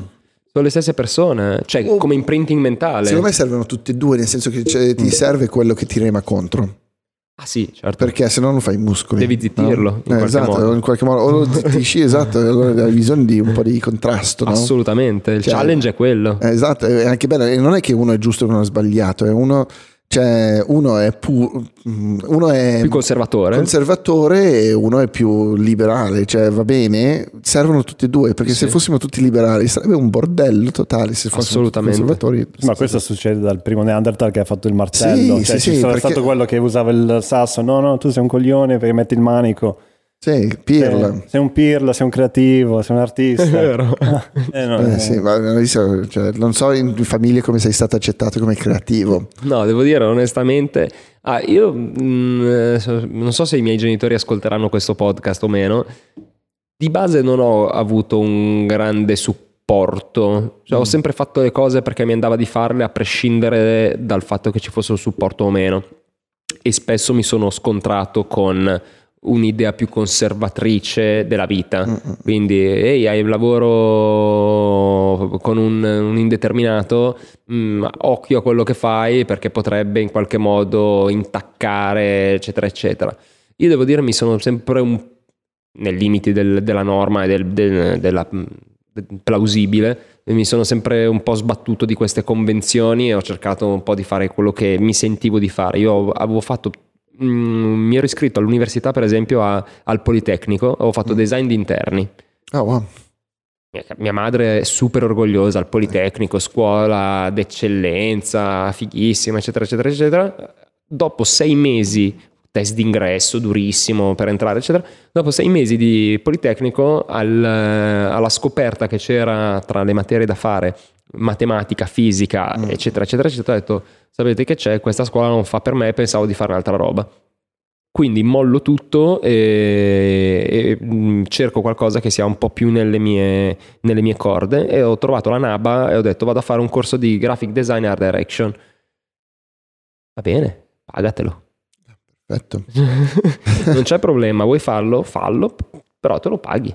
Beh, E, e secondo me questa roba qua in realtà è servita. certo. È servita Eh, perché sì. eh, è stato uno sbattimento doversi pagare perché una scuola privata, ho fatto il serale, per l'amor di Dio, costava la, la metà del diurno. Però dover sbattersi per arrivare a qualcosa a cui tenevi Mm, mm, mm. è, Ma no, ma è è, è fondamentale È secondo me. È, è difficilissimo in- secondo me. Io, adesso io non so perché non ho mai fatto, in Italia non ho mai lavorato da non fotografo. Cioè, o, cioè, o facevo l'assistente o facevo il fotografo. Certo. Però in Sudafrica facevo il cameriere, ho lavorato, in- ho fatto il pizzaiolo, ho fatto il barman. Cioè, tagliavo l'erba, giocavo con le catene di fuoco ai matrimoni. Cioè... Come lavoro? Wow. Sì, beh, io lo facevo solo per guadagnare, mica andavo a fare Ma il da- romboso. no, davvero? Davvero? Non andavo mica a fare il romboso sulla spiaggia, cioè, nel senso, cioè, ho imparato a farlo con degli amici l'hai un rombosi e euro, poi sono- dai. e poi siamo andati a fare i matrimoni con le cagate lì da paura. Ma lo sapevo, Sì, sì, sì, l'ho fatto un paio di anni, cioè, mentre ero ci stava. Qui è, è facile cioè, pagarti l'università, cioè, è, facile, è, è possibile, trovi lavori che ti danno libertà. Allora, io al tempo stavo con, una, stavo con una ragazza il cui padre aveva una serie di attività, diciamo, eh, che, mi Spacciavi? no, no, no, no, che mi permettevano di... eh, Import-export, di- sai com'è? di- esatto, di, no, di cimentarmi un po' con la grafica, eccetera, eccetera. Quindi diciamo che grazie a questa persona ho potuto mm, mettermi da parte eh, mese dopo mese delle cifre. Bene. Ovvio è che non è che bastava fare il biglietto da visita per eh, lo store o la boutique, mi sono fatto anche io il cameriere, eh, ma le varie, però ci sta. Sì, cioè, lo vedo sempre come una cosa più complessa qua, perché sembra che, non so, i camerieri son- mi sembrano quasi tutti quanti, non dico full time, ma quasi, che lavori tutte le sere. Cioè, in Sudafrica lavoravi tipo due o tre giorni alla settimana. No, no, devo dire che io lavoravo, Mm. lavoravo nei weekend come cameriere, solo il weekend facevo, eh, anche perché contemporaneamente lavoravo più o meno full time in un altro posto dove facevo delle grafiche per delle serate milanesi Ah, ok. di Erasmus, quindi avevo quella roba lì che era fissa. 5 giorni su 7. Poi il sabato e la domenica mi capitava per arrotondare, per arrivare alla cifra che mi avrebbe permesso di fare l'università, di fare il cameriere in- nel posto X, Y e Z. Quindi full time, full time cameriere no, onestamente. Però insomma No, è servito anche sta. quello. Cioè, tutte quelle robe lì eh, cioè, ti, Ma ti, ti aiuta a crescere. Ti Sì, forma, sì, sì. ragazzi, ti forma. Non c'è Sì, niente da sì, fare. sì. I no ti formano. Se è tutto sì, è tutto. Ah, vuoi cambiare università? Perfetto, Mm. eccoti 15.000 euro per quest'anno. E sarai un'altra persona. Mm. Sì, sì, sì. Secondo me sarai un'altra Ma persona. infatti, cioè, tu comunque sei giovane e sei senior art director, non credo che ci sono tantissimi al tuo livello, alla tua età. Allora, secondo me, lavorativamente parlando, eh, non vorrei contraddirti, ma ti contraddico. Mm. Probabilmente sì. Il problema è che entrano in gioco tante dinamiche che non sono soltanto le capacità lavorative pure, Mm, mm. ci sono quanto sei politico, Vabbè, capaci- sì. la- la- attitudinali, quanto la- è brutto, però quanto vendita. anche Sì, metti il io sto culo. pensando alle grandi agenzie. Ma è importante anche quello. Eh. Sì, beh, come com'è. se- saperti vendere. Io fondamentale. impa- una, una roba che ho imparato scottato da una vecchia agenzia è che eh, veramente più, poli- più cresci, più devi essere politico. Quindi se a 20 anni sei il, eh, l'art director pazzo che vuole cambiare il mondo, e nessuno cambia ovviamente, Mm. a 30 devi essere l'art director, se vuoi anche pazzo nel gusto, ma con la testa settata per poter parlare con eh, il direttore marketing, Mm-mm. con i tuoi colleghi, perché prima di tutti i tuoi colleghi, eh, riuscire a creare un ambiente di lavoro sano in cui ti confronti e in una maniera costruttiva costruisci robe, eccetera, eccetera, eccetera. Però la politica non nel senso negativo, ma nel senso di relazioni, Sì, certo. prima di tutto, è fondamentale. Eh, sì, perché persone brave come te ci saranno altre, no? Eh, a milioni. Ognuno deve, de- cioè se tu non sei capace a presentarti in giro, cioè vieni, vieni- vieni saltato sicuramente.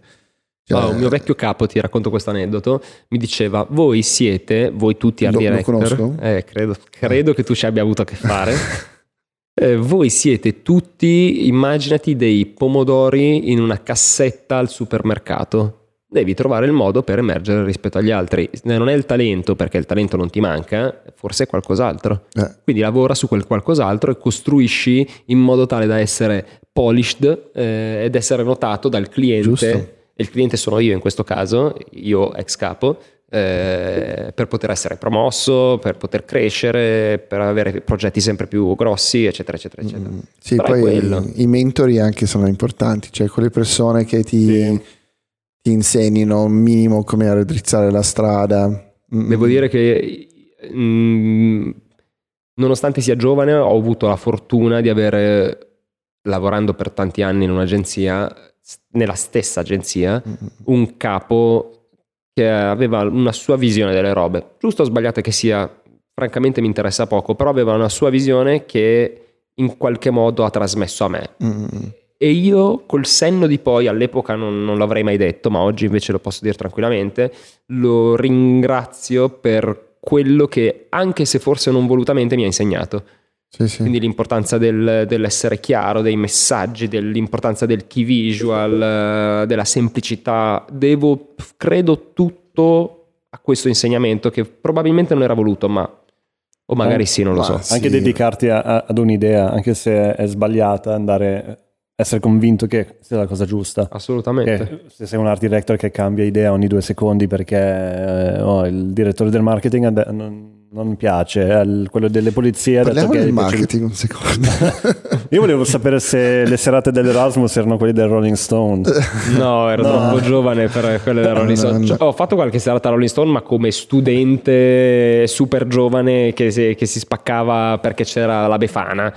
No, però quelle serate lì erano quelle dell'old fashion, te lo dico Ah, proprio ma- tranquillamente. Stile. Un peccato il Rolling Stone.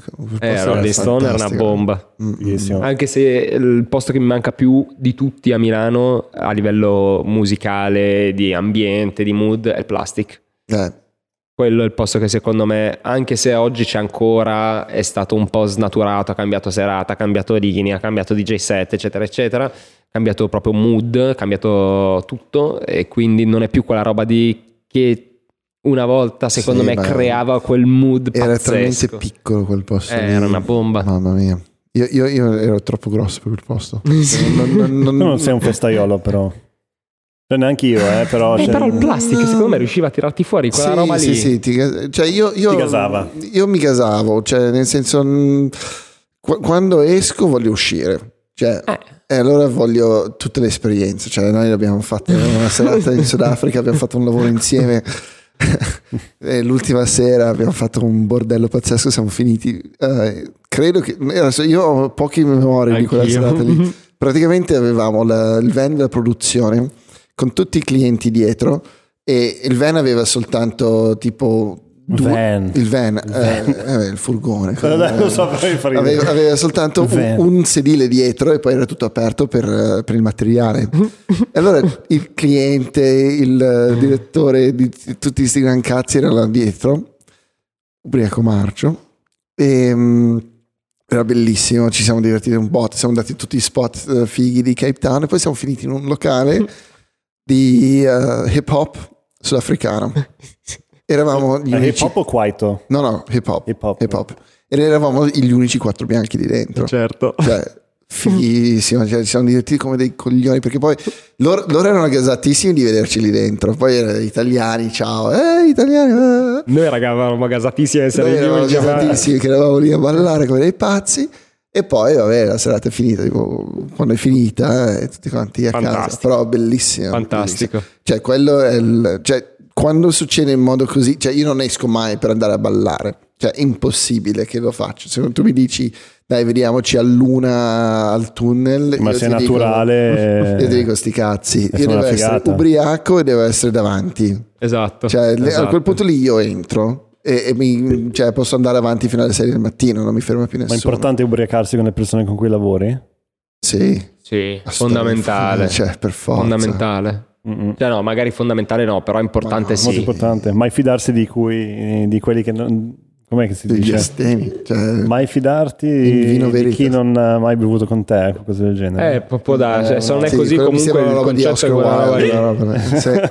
No, per forza, perché cioè, nel momento che, che- che alzi un po' il bicchierino e stai lì, parli di altro per due Sì, minuti. poi e- cadono quei- tutti quei muri concettuali, Sì. quei preconcetti, quelle convinzioni che ti fanno veramente, secondo me, stringere e diventare anche qualcosa di più di un semplice collega, banalmente. eh. Sì, sì, sì. Sì, Cioè, è lì sì. che capisci se oh, quel collega lì può essere qualcosa di più, non lo capisci lì, ovviamente lo capisci col seno di poi. Però in quella situazione lì, è ovvio che se stiamo sempre in una saletta a fare brainstorming, Sì, no, non ma- succederà mai quella roba lì. Brainstorming funziona ma anche con i clienti fuori da... esatto. ma con Dopo il terzo tutti. L'importante, Con tutti. cioè, l'importante è avere eh, un rapporto sociale con, con il cliente, con il fornitore, con tutti quanti, perché Cioè, è quel momento dove cioè, ti rilassi un secondo, no? Mm. Forse il lavoro è stato difficilissimo, cioè sei arrivato alla fine arrancando e, e dici va bene, adesso dai. Diamoci cioè, un attimino una- ci beviamo un un, giro di- attimino, ci facciamo un po' di festa e, e lasciamo un buon ricordo di questa, di questa roba qui. Mi cioè. gli animi. Sì, sì, serve, sì. serve, serve Infatti. Il, il rap party del- delle produzioni grosse cioè, è la cosa più importante che c'è perché tu hai mandato a fanculo 20 persone in quella produzione lì e ci devi lavorare di buono la prossima volta. Mm. Allora il rap party serve a ricongiungere gli animi di solito, cioè prendiamo era- tutti i cocci di, di quel lavoro lì e li mettiamo insieme e speriamo che la prossima volta ti, non ti ricordi solo di quello. Fantastico. Io mi accendo un'altra sigaretta. Ma eh. sì, E sì, vai. ma tu accendi tutto quello che vuoi. No, fighissimo. È bomba. Quindi Poi- sì, cioè, quella roba lì è, è fondamentale. Cioè, poi anche appunto cercare di andare oltre a quello che è l'ambito lavorativo, entrare anche nelle dinamiche personali, perché magari quel tuo collega ti sta sul cazzo perché ti risponde male o ha un modo secco di rispondere, non solo a te, ma a tutti. Dici, ah, ma quello lì mi sta sul cazzo perché ha un modo secco di rispondere. Esci dal lavoro, fai il tuo rap party e scopri che quel collega lì magari ha degli sbattimenti in famiglia o, c'ha la- o sta aspettando una bambina o c'ha la moglie che sta male o gli è appena morta la madre Sì. eccetera eccetera e scopri tutta una serie di sfumature sfaccettature delle persone che in una visione eh, molto superficiale giudichi Mm. ma che poi rivedi in un'altra ottica nel momento in cui entri un po' più a fondo con la conoscenza delle persone. Quindi è Io, super io fondamentale. sono un pezzo di merda e giudico lo stesso. Perché Vabbè, ma No, no, io sono, sono praticamente stronzo. Cioè, io, io sono quello tipo: sì, i tuoi problemi lasciali fuori dalla porta. Quando entri Eh, qua dentro, eh. cioè, sorrisi e culi stretti, via. È molto americana come cosa Oh, questa. non so, io ho questa cosa qua. Ah, ci cioè, sta, eh? io, io quando mi arriva l'assistente tutto un po' così, tipo, no, dai, adesso. Cioè, Resetta tutto. Dimmi cosa è successo, ok, molto bene, da paura, sì, poi, poi cioè, mi prendo cura dei miei assistenti, dei miei schiavi, cioè, stavi per dire ragazzi, però. i miei ragazzi. I miei ragazzi. Sì, perché poi ho pensato che non sono tutti ragazzi. Però io ci tengo che loro poi abbiano una carriera e tutto quanto. Io non voglio che rimangano assistenti a vita. Io voglio che, imparare a dividere le cose. quella roba lì. Certo. Allora cioè, io cerco sempre di dire, ok, questo qui è successo, ma anche tipo ti ho mandato a cagare perché hai montato sbagliato una roba un secondo, mi sono partiti 5 secondi. Il giorno dopo arrivi tutto un po' così, ragazzi, quello è successo ieri, oggi è un nuovo giorno, ripartiamo da capo e via. Chiaro, No? chiaro. Cioè, poi è ovvio che su, su una persona che è particolare, che non conosci o che hai soltanto 5 minuti con loro, cioè quella roba lì non può essere trasmessa. Però io su questa cosa qui sono brutalissimo. Cioè, Allora, i rapporti sono fondamentali. Sì, però su quello sì. In generale, poi a prescindere da che tipo Poi di è rapporto sia. importante poi il sapere che ci sono tutti questi problemi perché forse hai un minimo di occhi di riguardo la prossima volta Certo. prima di mandarlo a cagare per una banalità. Poi non deve diventare una scusa, Eh, chiaramente. esatto. Cioè, esatto. eh, per ovvi Sì, no, motivi. sei- Però, sei più a conoscenza di quel- della storia che c'è dietro. sì, Sì, no, è importante, ma infatti per quello la comunicazione è importantissima. C'era cioè un il- bellissimo spot eh, che raccontava in un modo super semplice questa roba qua. E c'era una, se non me lo provo ad andare a memoria, non me lo Mm. ricordo benissimo. Fatto sta che era una scena di una strada newyorkese in cui c'era stato un ragazzo che camminava e non so, dava una spallata a uno perché quello non lo vedeva e allora gli gridava attorno, gli, gli gridava addosso.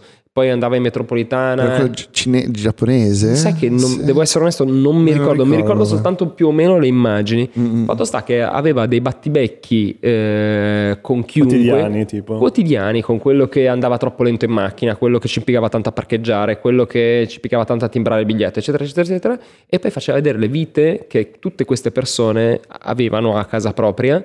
eh, per chiudere con un messaggio che era tipo, non era questo, ma era tipo prima di giudicare, mh, prova a immaginarti quello che queste persone possono in qualche modo vivere. Era quello della macchina. Sai forse. che devo essere onesto, non- ho proprio impresso No, non so, alcune ricordo era- c'era, c'era questo eh, per i donatori de- degli organi, mi sa. Mm, mm. C'era uno stronzissimo proprio che lo odiavo dall'inizio alla fine della pubblicità, poi alla fine era un eh, donatore che ha salvato una delle persone che ha Eh, insultato, però, eh. tipo, no? È, è Eh, così, minchia. cioè, alla fine è un po' anche brividi. vero. Eh? Beh, sono quelli di spot che funzionano. La birra. No, io sono a posto così, grazie. anche perché non comunico più. Ma parlando di spot, lo spot di Gillette. Eh, lo spot di Gillette è un argomento Eh, caldo al super momento, eh. caldo, è super tosto anche secondo Mm. me. Ah, La mia opinione da art director pubblicitario, quindi chi fa questo di mestiere, è una bomba atomica secondo me. Io ti giuro, quando l'ho visto mi è venuta la pelle d'oca. Sì, Onestamente mi è dici? venuta la pelle d'oca. Ma dici a livello di vendite aiuterà? Ecco, e questo è l'art director versus l'uomo delle Eh. vendite. Non so se, non credo che aiuterà. Anche perché c'è stato un, eh, uno, uno shitstorm su quella Sì, roba enorme. incredibile e francamente secondo me è un po' ingiustificato. Mm. Nel senso che probabilmente in America vivono eh, quel America determinato... molto pesante. È molto pesante e sì. quindi forse anche le persone, si- Mm. gli uomini, non le persone, gli uomini proprio il sesso maschile si sono stancati di essere additati come quelli che hanno per eh, anni e anni e anni eh, soggiogato la donna, Mm. eccetera, eccetera, e quindi hanno, una sorta di, hanno avuto una sorta di rivolta. Visto dal 6.000 km di distanza, eh, facendo questo mestiere, ti dico wow, figo. Non aiuterà i vendite. comunque molto so. elegante. Io l'ho come- trovato bello, girato bene, l'idea forte, però, forzato. però super forzato. Perché alla fine è, è un'azienda americana comunque. Sì, sì, sì. Quindi loro stanno cercando ovviamente di... di- A me sembra che stanno cercando. Mi sembra che parlano alle persone che interessa quella roba lì. Beh, hanno cavalcato sicuramente un argomento topico. Esatto, cioè, Quello nel senso indubbiamente. che stanno, cioè, se, se- se l'idea era ok, parliamo così per eh, essere su tutti i giornali del mondo, top, Perfetto. da paura, perché è venuto fuori una roba comunque bella, forte, cioè con eh, del- del- degli stereo- stereotipi molto ben precisi, eccetera, eccetera. Sul, eh, sul messaggio all'utente, ma anche al cioè, la pers- Consumatore. il consumatore in generale, cioè se io sto vendendo a persone che devono fare la barba, No, no, è vero. Cioè, Cioè, questo è il grande, secondo me, eh, ingranaggio da sbloccare. Eh, Sicuramente non hanno venduto una lametta in più, una. mm, mm, mm. Però si sono posizionati come volente o nolente, volutamente o non volutamente, come un'azienda che utilizzando lo stesso payoff, perché quella è la roba figa secondo me, che utilizzando lo stesso payoff di 30 anni prima, adesso non so Beh, quanti anni. l'hanno dem- demolito, l'hanno demolito il payoff. Eh, esatto, l'hanno demolito, Hanno ma detto, l'hanno rinneghiamo tutto il nostro fut- passato Ma perché vogliamo. Era The Best Era Man the Can best Get? man can get è diventato the best man can be. Eh, vabbè, però alla fine della fiera, Eh, cioè, eh. concettualmente siamo nella stessa, nella stessa area, hanno cambiato una parola che ha cambiato totalmente il significato. Sì, sì, sì.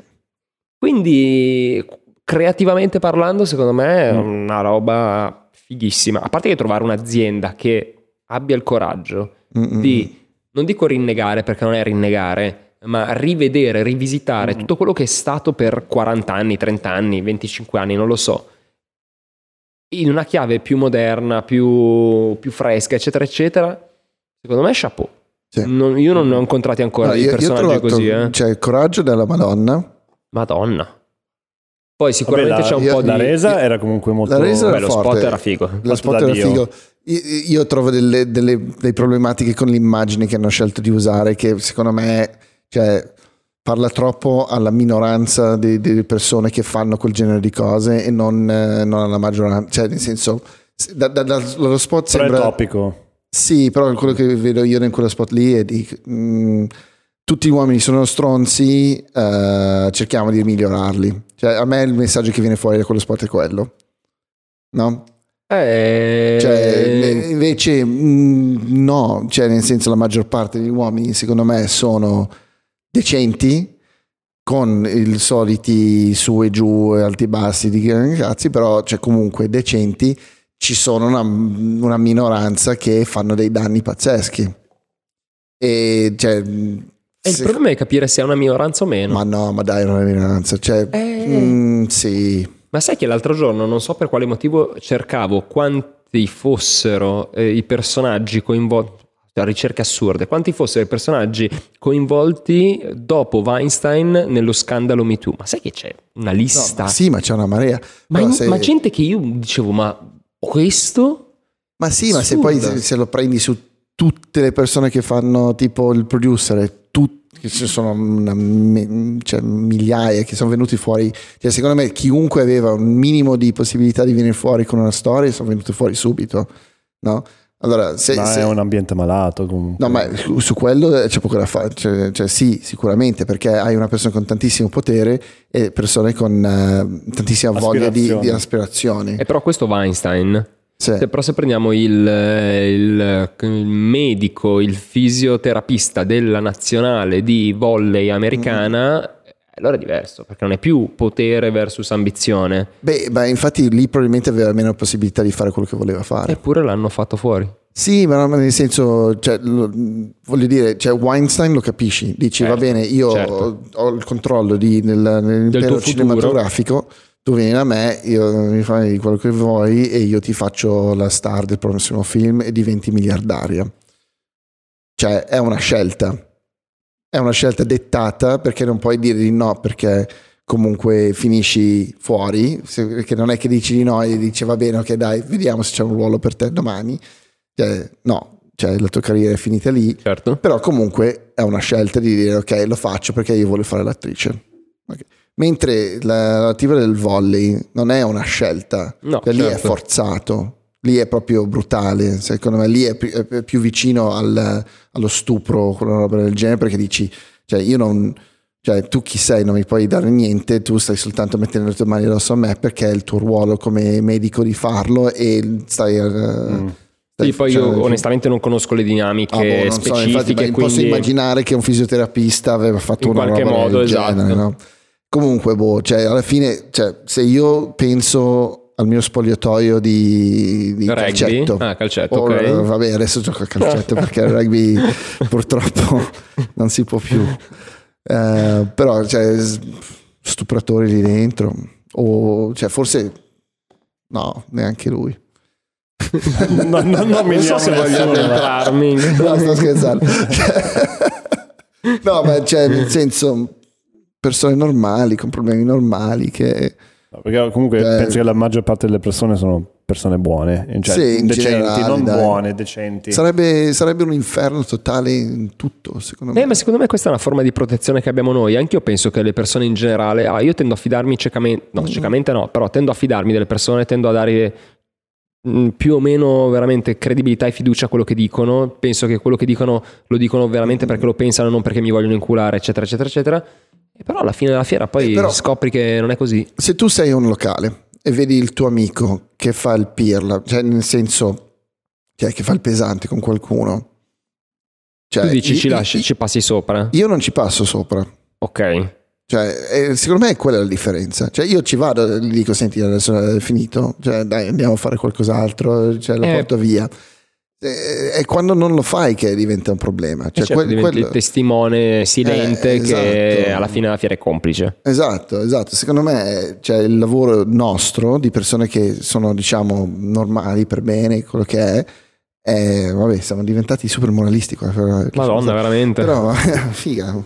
Eh, di torniamo a eh, Pigeon, fighe. eh, no, adesso torniamo sul dottino. Ma i flyer che facevi per le serate Erasmus Esatto, servono figa, per il Rolling basta, non- non- vabbè, comunque No, no, uomini- ci sta, ci sta cioè, anche, facciamo del meglio di controllare gli altri uomini. Cioè, secondo me, appunto, lì, cioè, se sei una persona per bene, vedi un pirla, lo blocchi, lo fermi, gli dici, senti, smettila. Ci prendiamo Comunque a livello creativo mi è piaciuto la pubblicità Gillette. Sì, hashtag Gillette, hashtag me too. No, beh, minchia, ogni volta io non ho proprio... Potrebbero chiuderti il podcast per la frase. Magari, sai che figata. Cioè, Vabbè, dopo la battuta che ho fatto io, dopo cos'era la seconda, cos'era la terza? Non mi ricordo, hai fatto dei, Minchia. dei danni. Comunque, lui, sì, l'opposto. Dai, Noi che- siamo l'opposto del Me Too Movement. No, è, è che adesso è, Sbagliato. È una stupidata, però eh, si riverbera su tutto. Adesso devi, purtroppo per fortuna, stare attento a tutte le fottute sillabe che dici, perché qualunque cosa veramente potrà essere usata contro Sì, di te in tribunale. Sì, sì, sì. E Il che ci Ma- ma responsabilizza da neanche- un magari in lato. tribunale, perché in tribunale cioè, hai, hai sempre la presunzione di essere innocente. In Italia. E ovunque. In Eh teoria. no, mica Ma no, tanto. anche- eh. ma no, in non so se generale. negli Stati Uniti è la presunzione di innocenza o di Sì, sì, colpevolezza. Sì, sì, sì, innocenza, innocenza. Sì? Secondo, no, in- sì, a livello legale sì, A però livello legale. secondo me dipende anche dal, um, dal reato in cui sei... Sì, ho capito, però di di base per la legge tu devi provare la, la colpevolezza di una persona, non Ok. eh, che è innocente. Allora tu arrivi in un corte, eh, se va bene, però su Twitter o su Instagram o su WhatsApp o qualsiasi Facebook, quello che è, sei colpevole. E, e prova a, provare dimostrare che sei innocente. È praticamente impossibile, Certo. no? Perché non, non puoi dire, ma io sono... Solo guarda, perché nessuno ha mai provato a bloccare tutti i suoi follower. Secondo me è quella la cosa più semplice da fare. Sai che c'è una, una campagna di 500 Abarth, se non sbaglio, che invece ha fatto una roba del genere. Ha detto, vabbè, la promessa del prodotto era 500 Abarth, è talmente veloce che non riesce a stargli dietro. Allora hanno cancellato tutti i follower. Ah, grande. E, tu devi, E ogni volta che tu provavi a followarlo, lui ti sfollowava perché non Fantastico. riuscivi a stargli dietro. E tu volevi comunque ti veniva la voglia di essere un follower fantastico, perché no? Ah, fighissimo. Semplice, anche io, cazzo, semplice. Ma sì, ma sono così veloci che non mi riesci a stare dietro. cazzo. Questa Pensa allo stagista fare. che sta lì a fare al follower. Ma sì, poi c'è un Follower povero oggi stronzo. servono secondo te follower? Sì, di brutto. Mm-hmm.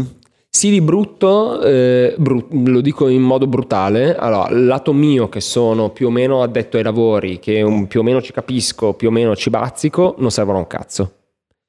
Lato esterno è il discorso che facevamo prima, no? se io vado da qualcuno che non ci capisce tanto e gli vendo una roba che fino a sette anni fa era valida, oggi non è più valida, vado dal mio capo e dico ehi usiamo questo fotografo perché ha 700 milioni beh. di follower, Cazzo, un fotografo. allora vuol dire che è un fotografo della Madonna. Certo. Eh no.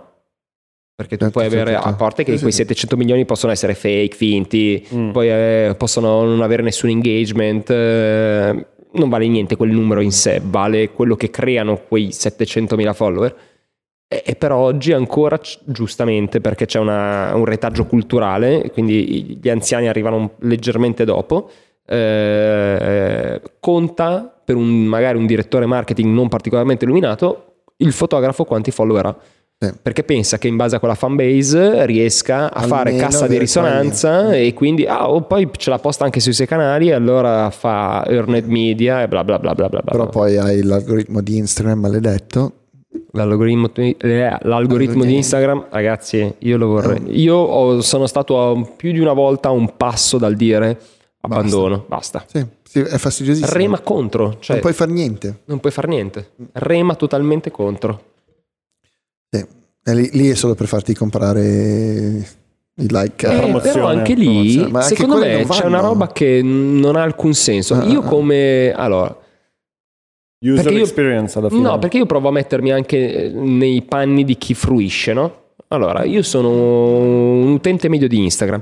Mm, Che cazzo me ne fotte di vedere un contenuto sponsorizzato di Niente. Andy Olive, Cristo mai. Dio, eh, con la foto di una mezza nuda sul divano? Dai Niente. Buh, me, le persone Stefano mezze Frane nude da sul divano. no, no, no, mi piace, mi piace. No, e, per- e però anche lì il contenuto Mm. sponsorizzato ha senso su un brand, per esempio, su un content creator, secondo me non ha alcun senso. Io, per esempio, per una mia deformazione mentale, se vedo un contenuto sponsorizzato anche di una roba che magari lontanamente mi può interessare, schippo, vado avanti, perché è sponsorizzato. Sì, è, una, è una questione di forma. Ma me poche volte mi sono fermato proprio su Io una... credo un paio di volte, ma e lo uso Instagram. È, è pazzesco. Sì, no, ma mm, infatti non funziona. Cioè, hanno creato una roba bellissima. Che fun- ma anche Facebook alla fine era così. Cioè, tu avevi tutti i tuoi amici, li vedevi tutti, uno Fantastico. postava, era così, non postava. Hanno cazzo. cominciato a inserire amici che... Amici di amici. Amici di amici e poi il, eh, Esplora, Non conosco, interessi. Cazzo me ne frega, io voglio vedere le persone che sto seguendo. Dammele tutte quante nell'ordine che me l'hanno postato. Io sono felice. Io capisco che debbano fare cassa e a un certo Ma punto... fanno cazzo lo stesso, secondo me. No, Punto. Ma secondo me sì. Boh. Tra i media, comunque i brand in ogni caso tramite questa gabola devono sponsorizzare per forza perché sennò la vedono in tre Ma infatti persone. potrebbero farlo per i brand, cioè non può- Esatto. se fai la roba senza tic o con tic, se sei senza tic sei, sei per forza nel Eh, film. però per esempio Emanuele Ferrari c'ha il tic e quindi cos'è un brand o è un un brand, cri- dai, ma ha siamo 500 tutti un brand miliardi ormai. di follower è un brand ormai. Eh, Cioè, nel momento- sì, però sì. è un brand come Ikea o è un brand eh, a metà tra Ikea e me? Eh, e a quel Eh, punto boh, come rie- so. cioè, il problema è che non è quell'algoritmo lì tutti- cioè, siamo in un mo- momento dove mm, tutti sono un brand. Perché questo anche nello, nello skate è molto... Sì, ma tu pagheresti 500 euro per fare una campagna sponsorizzata di te che skati per far vedere i tuoi trick? No, onestamente. No, no, No, no, eh. no, dipende, dipende molto da...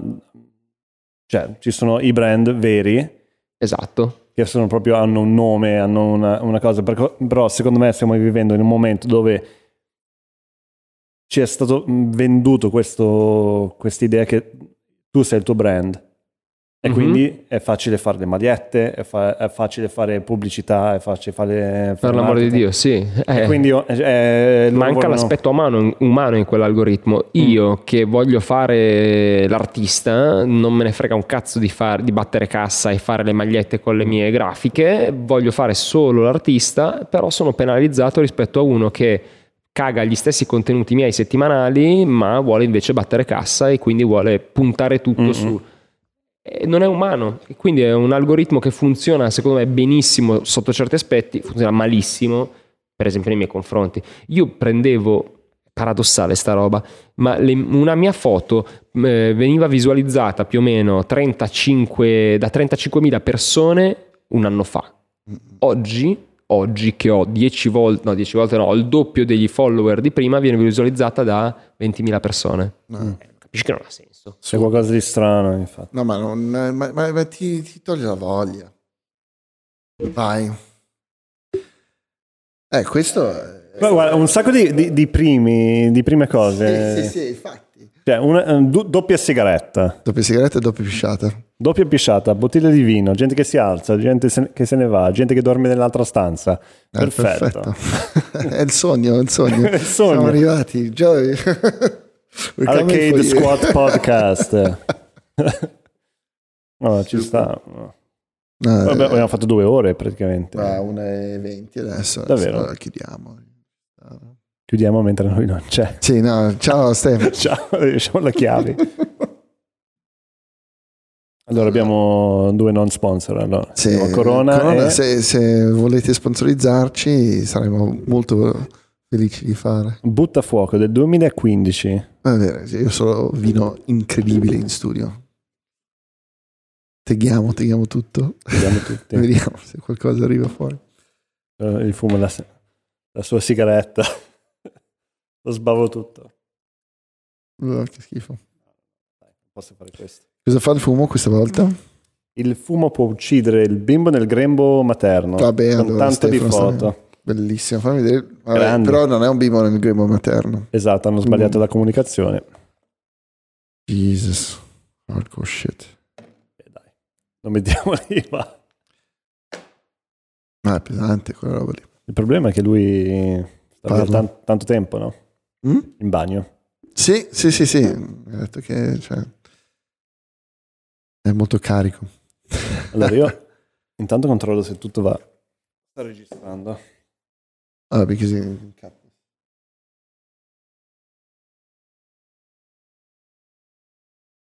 Miracolo.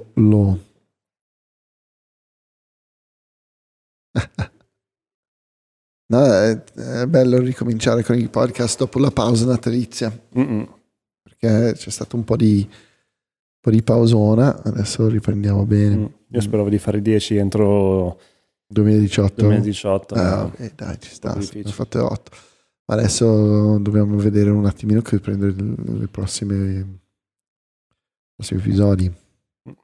Tu stai guardando allora? Eh, Brooklyn Nine-Nine. Brooklyn Nine-Nine, man. Che ridere. Adam Sandberg. Questi ebrei fanno... An- Andy sempre. Eddie Sandberg. Gli ebrei fanno morire da ridere. A me piace eh, perché è proprio legge- è leggero come serie. Sì, sì, e sì. vuoi essere lì. È proprio quella roba tipo degli anni 80 e 70, no? Mm. Che faceva un po' ridere, un po' sitcom, no? Tipo Murphy Brown. Però come con le riprese di The Shield. Tipo, Sì, tutto un, sì, po', un po' mosse. Spettacolare. Mm. Mi, mi- guarda, me lo guardo proprio 10 episodi a volte. Io ho cominciato a dire alle mie ragazze di...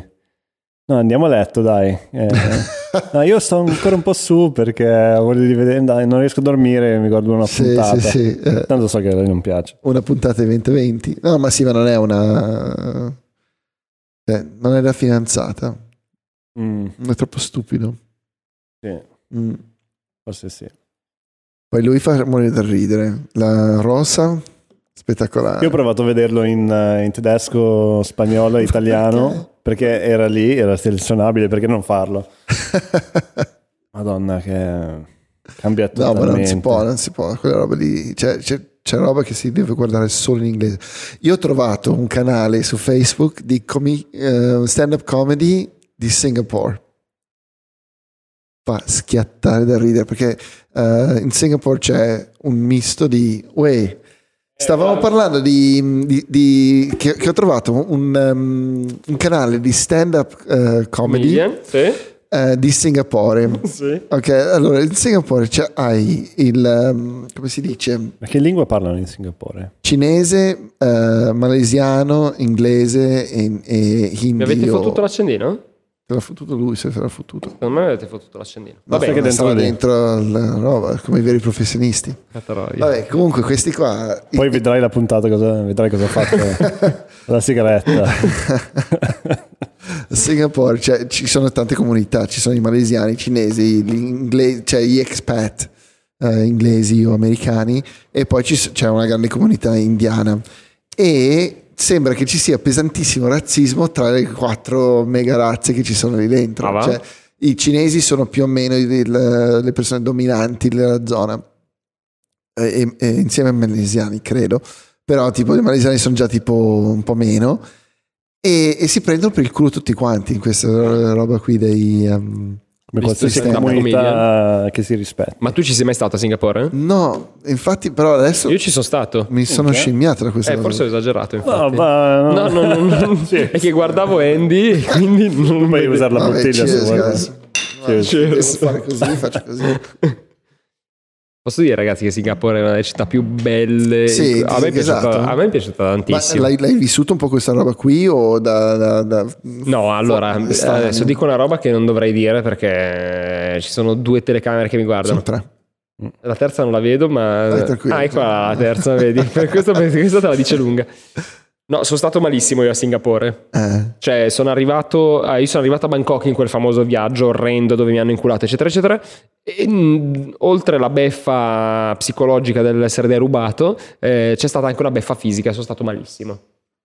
E il problema è che ho dovuto tipo subire un micro intervento a Singapore. cosa? Ma che cazzo cosa ti hanno fatto? E adesso non, Ma non è- no, ma non ti è- hanno installato un chip sicuramente. No, mi hanno tolto qualcosa Ah, invece che Una installare. palla da ping pong, sicuramente. Diciamo che- esatto. Che brutta storia. Sì, una roba orrenda. Cazzo. Tra l'altro eh, ho, tenuto- ho cercato di tenere duro fino a Singapore perché Singapore in tutto il tragitto che Mm, avrei fatto era la città più all'avanguardia perché farmi operare a Fifi Island francamente non, non- non avevo la, la- la minima No, ti voglia. trovavi molto diverso. Esatto, esatto. Quindi ho tenuto duro fino a Singapore. A Singapore finalmente ho trovato il coraggio di, eh, di- di- di- di farmi operare. Quindi diciamo che non è che l'ho vissuta come avrei dovuto viverla, però nonostante ciò Io direi che è proprio così che bisogna viverla. Cazzo, mi è piaciuto da Un morire. intervento e... Un interventino così ambulatoriale, niente di... Cioè, non, non c'è come conoscere il sistema medico di un paese per conoscere veramente il paese. Il dottor Okok-san, me lo ricordo Grande. ancora. Fantastico. Credo di avere ancora Un il suo biglietto da visita. Lavatrice. Fighissimo. Quindi diciamo che la mia visita in Asia, mh, diciamo che l'Asia non mi vedrà almeno per i prossimi 6 o 7 anni. Ma dici che minimo. hanno venduto quello che ti hanno tolto? No, spero per loro di no, francamente. Era merce Cioè, veramente Che brutta. è pericoloso quella cosa lì. cioè, entri dentro con due reni e esci con uno. Esatto. è così. Ah, il- però invece- Quello che hanno tirato fuori è, è più like su Instagram. No, ma ragazzi, no, guardate che la cosa incredibile è che tu vai a Singapore e ti aspetti, vabbè, a parte che non sapevo cosa aspettarmi a Singapore, ma mh, eh, a livello medico hai dei presupposti, delle robe che dici, boh, ma chissà come cazzo so. Raga, la roba più all'avanguardia, No, più lì moderna, più pulita, più, più tutto che abbia mai visto. Cioè, Sto ospedale in ma- tutto interno in marmo, tutte cliniche private all'interno. Ho pagato una- uno Sì, non so sfacelo. Però in un giorno sono uscito. Sì, io me lo immagino un po' come, non so, forse ancora di più Hong Kong dove hai, non so, i mega grattacieli con di fianco la fa- cioè non favelas però tipo il palazzino deroccatissimo con Zero. niente. Tutto, Tutto perfetto. perfetto. Tu non sei mai non- stato? No, a Singapore no. no, Non, no, non no. c'è una carta fuori posto, non c'è un eh, non c'è una Sì, sigaretta lì poi ti sparano se ti hanno- se- Sì, sono se- super sì, sì, rigidi, sì. però devo dire che ho mangiato tra l'altro un, un piatto tipico di Singapore che secondo me a te piacerebbe da morire, che è tipo un eh, granchio, eh, un eh, chili, chili crab, se non sbaglio, Mm, sì, sì. ma chili crab alla singaporese. Pazzesco. Io ti dico subito. che arrivano e ti mettono subito un bavaglio perché questa, è questo piatto gigante di sugo di, di- di- di granchio con ma, cioè, chiave cioè, inglese. incredibile. Lì, lì basta che mi dai da mangiare, io Incredibile, sono felice in qualsiasi posto incredibile. del mondo. A te secondo me non piacerebbe tanto Singapore perché è molto turistica, molto pulitina. A, a me che cioè- sono un milanese del cazzo con la puzza sotto il Ma naso piace. in tutti i posti. Eh, allora. Basta che c'è qualcosa che. Cioè, io. non- boh, non, non mi sono mai trovato male da nessuna parte. No, Ma- Manila, Manila forse è stato l'unico posto Eh, dove sono Manila- arrivato lì e ho detto "Mm, Ma quando sei andato a Manila? sono andato Nel periodo in cui no- sparavano ai notte, spacciatori? Appena prima, appena prima. Ah, ok. Era stato appena um, Varato il... sì, il nuovo governo e, e i- e loro erano felicissimi, i filippini, perché sono ipercattolici. no? Certo. Allora loro erano contentissimi di avere questo presidente che avrebbe messo giù il piede forte sulla droga. Che è Pacquiao, il No, presidente. No, credo no, di si sì, chiama, no? No, lui è il Du- pugile. Du- Duarte, no? Non lo so. Non mi ricordo. Comunque, ehm, siamo arrivati, erano tutti pre- presi bene. Io ho girato per, per andare dall'aeroporto alla stazione del bus, ci abbiamo messo tre ore per fare un tragitto tipo, non so, 3 7 chilometri. Eh. una roba del genere. Cioè, impossibile, traffico della Madonna. Poi hanno avuto una tragedia dove hanno praticamente, do- dopo la seconda guerra mondiale, hanno bombardato tutto. Allora le- i vecchi palazzi spagnoli, perché lì era fighissimo, sono tutti rasi al suolo, suolo. non c'è più niente, è tutto Mm. il moderno, tutto fa schifo. E lì ho visto la povertà Vera. più estrema della mia vita, perché neanche in Africa ho visto roba del genere. Cioè, tipo, sotto un ponte eh, un- ho visto una famiglia dormire tipo in quei carrelli dell'Ikea, sai, con le sponde Sì, alte. sì, sì. Tipo, a ogni lato c'era una, un- Un una letto, tavola diciamo. e erano tutti a dormire lì dentro, e si lavavano per Madonna. strada. Una roba fuori di testa, cioè con la tenda di plastica davanti. Però Ecco, dall'altro lato Ma fa vedere quanto puoi usare i Sì. mobili Ikea per fare qualsiasi eh cosa. beh, sì, se vuoi vedere sempre positivo. Pubblicità. Hacking delle. Ikea Furnitures. Eh, Da paura. No, ma lì sono rimasto proprio male. Cioè, Ecco, quella secondo me è un'altra roba che serve in generale alle, alle persone, cioè viaggiare e non viaggiare soltanto nei villaggi turistici o negli hotel super fighi extra lusso, ma vedere un pochettino come Sì. cosa succede Anche solo, fuori. basta prendere un taxi nella- attraverso la strada più malfamata della zona. Che a Manila mi sembra che sono tutte strade malfamate. Eh, perché non, è- non ho visto poi una zona. Mm. Non c'è il San Babila della situazione. No, no, no, no, a un certo punto siamo andati in un quartiere che doveva essere un po' più carino, eravamo a 100 metri dai palazzi governativi, le cose, faceva cagare lo stesso, cioè nel senso, niente, un cazzo. Cioè, Beh, devo dire che io quando sono sceso a Cape Town eh, per quella roba là, eh, un po' di disagio l'ho avuto. eh. Eh, ma, c'è che, ma, ma lì è già super soft, eh, perché super lì soft. hai tipo già le casettine carine. alle- Sì, però insomma. è- sai cos'è che mi metteva ansia a me? Mm. Il fil di ferro. Sì, ma il fil di ferro serve a tenere fuori gli altri. eh. Esatto. Eh, eh.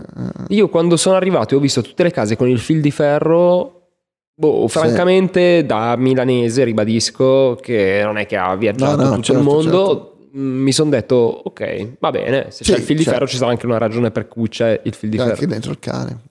Eh, eh, No, è brutto, cioè, purtroppo cioè, quando, quando hai gli estremi, eh, Certo. cioè, Quando la fo- più la forbice si allarga, più, più, più è queste cose difficile, qui... più, più fa male quando si chiude. E allora, cioè, mh, devi, Cazzo, eh. Il bello, il bello di Cape, cioè il bello.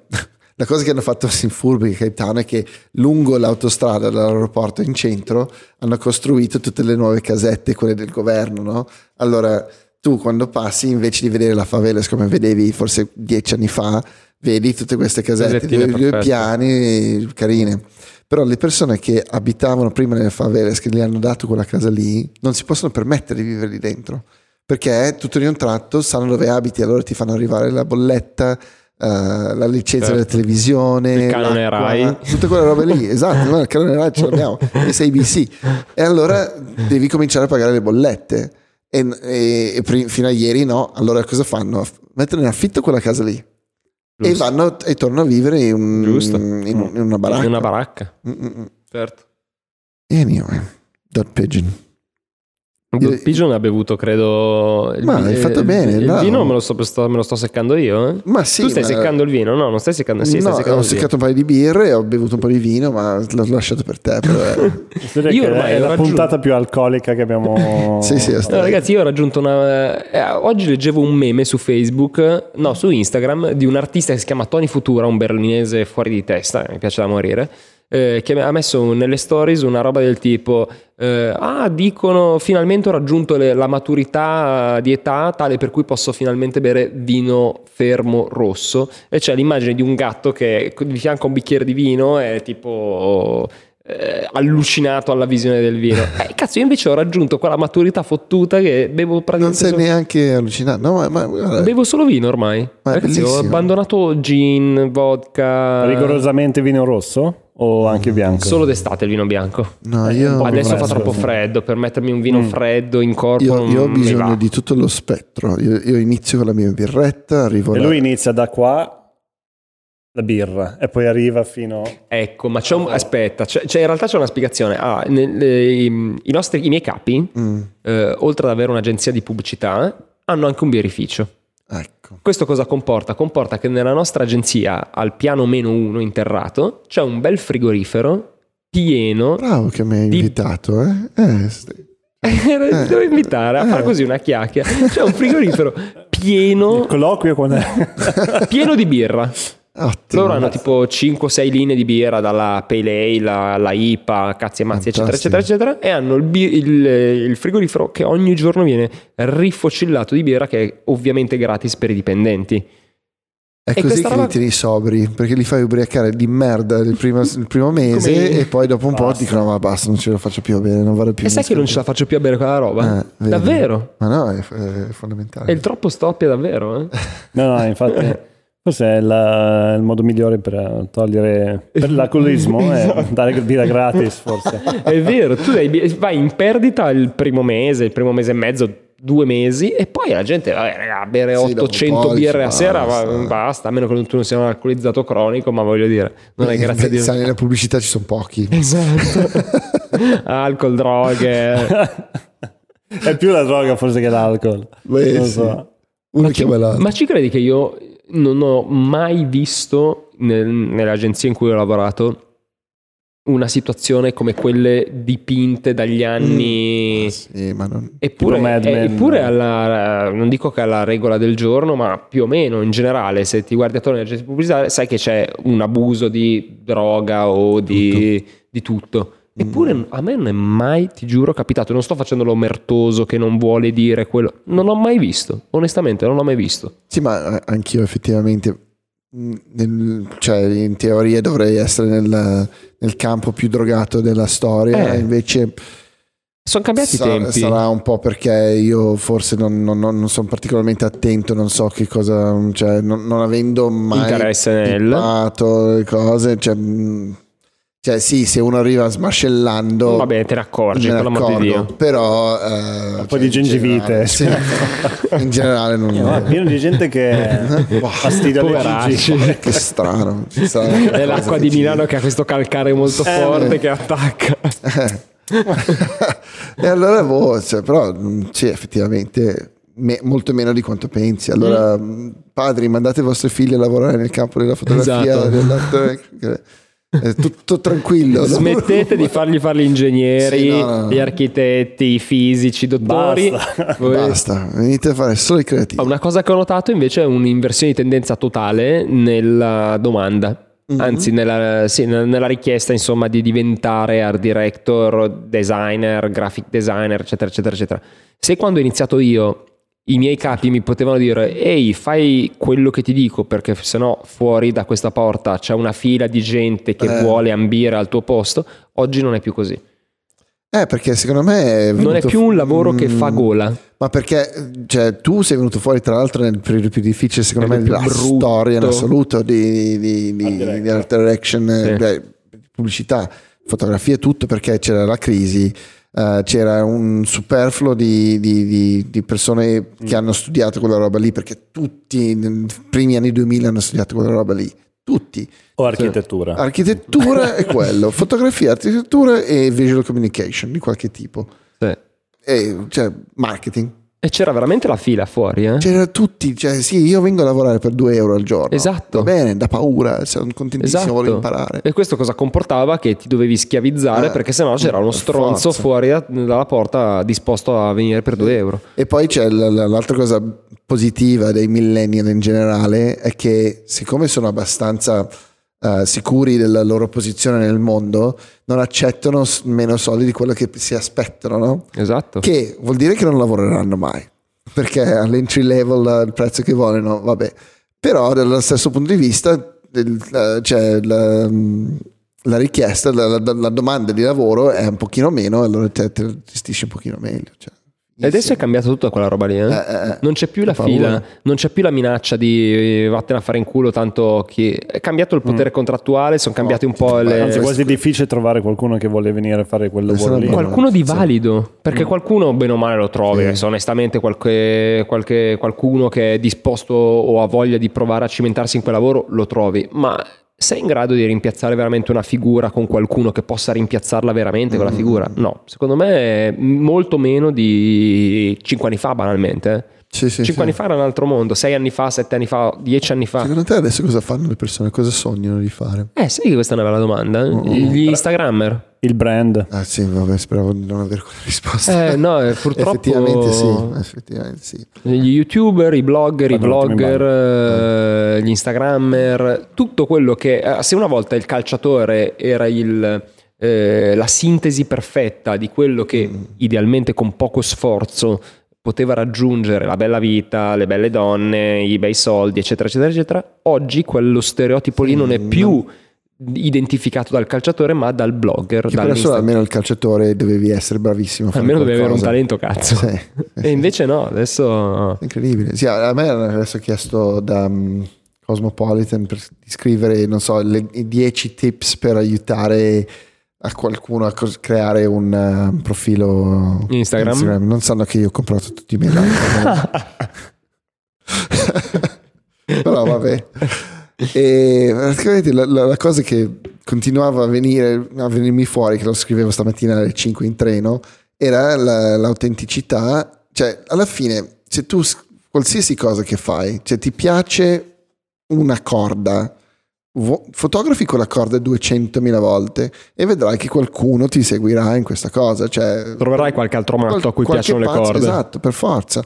La nodi, la fai, trovi i modi creativi di fare quella roba lì e via. Cioè, alla fine, secondo me è quasi più interessante trovare quello che adesso ci sono tutti quelli che fanno, non so, sono in cima a una montagna. Ah, la vita è bella se viene vissuta, roba lì, biondo. E quella è già demodé quella roba Sì, lì. eh. sì, sì. Quell'ideale lì è ormai è già, basta, già passato, non gliene basta. frega più un cazzo a nessuno. E questo però è un problema perché magari qualcuno lavora duro eh, per costruirsi un personaggio, una carriera, un percorso e poi quella roba lì viene Però è abbattuta. effimero, è effimero dalla partenza, cioè devi, devi essere consapevole di questa cosa qui, che se tu stai seguendo un'onda in partenza, perché non lo stai facendo secondo me in modo autentico, cioè sì, a tutti piace stare sulla montagna e pensare alla vita, no? Cioè quello è ovvio, cioè la banalità, cioè non, non vale, cioè Certo. devi fare qualcosa di Certo. difficile, infatti Certo. le persone che secondo me sono più interessanti da seguire sono quelli che vivono quella roba. Cioè, se devo seguire uno di ispirazionale, allora lui deve vivere eh, in Montana da solo. Un eremita. Sì, con il cazzo di satellitare che accende una volta al mese per postare tutto quello che posta e poi scompare nel Certo. nulla. Que- E lì, lì- lì forse mi interessa di più. Tu quanti profili segui? Ma Io, seguo hashtag più che altro Ah, tu segui hashtag, Mm-mm. vedi, è una roba che io non faccio, per esempio, seguire hashtag. perché mi interessa di più. Cioè il profilo in Perché sé. hashtag segui? Ma tipo seguo, fotografi? tipo, non so, adesso sto seguendo eh, Analogic Photography e vedo tutte le foto fatte in analogico. Poi ho seguito, eh, non so, i Great Plains. Allora tutte le foto fat- fotografate su Serengeti, Plains d'America, roba del genere. Eh, vabbè, mi sono scimmiato con la caccia, allora adesso sto seguendo un paio di cacciatori un po' seri. Che... però- Non quelli che ammazzano gli, gli ultimi esemplari di No, no, no, rinoceronte cioè, ci albino sono- in ci sono- Zimbabwe, no, vero? no, inf- infatti quello, quello è, è- è praticamente impossibile che un cacciatore faccia una roba del genere. Cioè di solito quella roba lì È succede bracconaggio. è, è un, brac- un braccona- bracco- Bracconiere. bracconiere. Bracconiere. E, cioè, ci sono una serie di cacciatori professionisti che sono sponsorizzati tipo da Under Armour e roba del genere. Uno in particolare si chiama Adam Grinch, un australiano. Lui eh, ha fatto la sua fortuna in qualche modo con un'azienda che ehm, non so, trova dipendenti per, per le miniere in Australia in mezzo a nulla. E lui ha trovato il, lui ama andare a caccia e fa quello. Cioè va in giro e non so, tira giù il cinghiale qui. Ma di sostentamento o di sport? Totalmente di sostentamento. Ah, vabbè, cioè, poi vabbè, si tiene la ci sta. testa, ovviamente, perché bene, una volta ok. che hai tirato giù l'animale. Certo. Però la base è il. La sopravvivenza. Io non voglio mangiare carne che viene dall'allevamento, voglio Chiaro. mangiare carne che Beh, io ho lavorato per tirar giù. Lato mio chapeau totale. Eh, esatto, io, io mi sono scimmiato su quella roba lì. E solo con l'arco. Solo con l'arco, cioè proprio Sì. come i primitivi. Sì, ma beh, Più o meno, compound, sì, l'ar- l'arco cazzi, super figo cioè, in titanio, eccetera, però e Dentro arriva- l'arco c'è un fucile proprio. Sì, no, no, eh, sicuro. e lui, fa- lui posta queste stories bellissime dove fa, non so, 30 giorni eh, da solo nel- negli alpeggi neozelandesi a- in autunno con la neve che entra e esce a cercare un animale che deve tirare giù quello lì e gira per 30 giorni senza fare niente e poi finalmente riesce a beccare l'animale che vuole e se lo porta a casa in spalla. Ed Vabbè, è così ci sta. incredibile. Io, Come si chiama? Adam Greentree. Bellissimo, cioè io lo guardo, ma sai, poi l'uccisione, tutta quella roba lì, cioè io sono cresciuto in, in cucina, mio padre era uno chef, nostro padre era uno chef, allora cioè, vedere che le smembrava l'animale Non ti fa effetto. me, cioè, io mangio carne, allora Certo. sarei stupido a pensare, vabbè, quello- cioè, so da dove viene, no? certo. allora non mi, non mi fa nessun effetto. Cioè, è, è- è troppo bello tutta quella missione per quella roba lì. Cioè, ovviamente non ho nessun rispetto, ho molto meno rispetto per quello che sta a 300 metri con Col il fucile e la roba che tira giù l'animale lì, poi dietro manda lo scagnozzo che lo prende, lo porta a casa e po- cioè, chi va lì a cacciare il, non so, il leone così per sport? Meno. C'è, c'è l'argomento che se, tiri, se, se paghi per uccidere un leone in Africa stai finanziando il- la salvaguardia della conservazione degli altri ali- animali perché un, leone ti costa 50.000 dollari. Allora c'è, c'è tutto un solo per il tag per andare a prendere quell'animale poi devi pagare tutti i tuoi i portatori Aiutanti, c'è il tipo che ti porta in giro le robe. Allora è tutto un mega business che apre queste conservazioni molto grosse dove gli animali possono vivere in tranquillità salvi dal bracconaggio no? perché Mm. questi qua pagano e le, le guardie giurate che vanno in Certo. giro a controllare il bracconaggio Certo. nel momento che non, non puoi più cacciare il bracconaggio aumenta Certo. sembra però ci sono milioni di Teorie di riguardo. teorie a riguardo quello poi National Geographic ha postato un bel articolo su questo. Quindi è ufficiale. No, no, no, su- no, no, no, no, no, ma sto scher- è sto ufficiale nel senso che sì, cioè, potrebbe essere uno dei motivi per cui viene, potrebbe essere visto come un positivo, però dall'altra parte ci sono altri milioni di persone che dicono no, effettivamente non è così, è solo una merda, Certo. Certo. salviamo i Sono leoni. andato a pisciare che stavate parlando di Instagram e sono Eh, ma arrivato... qua- Sì, ma è così, si, eh, si cioè, influisce da un l'ho detto che il mondo è rapido, il mondo è rapido. Il problema è che cioè, adesso devo per forza guardare la puntata per vedere cosa ho perso. sì.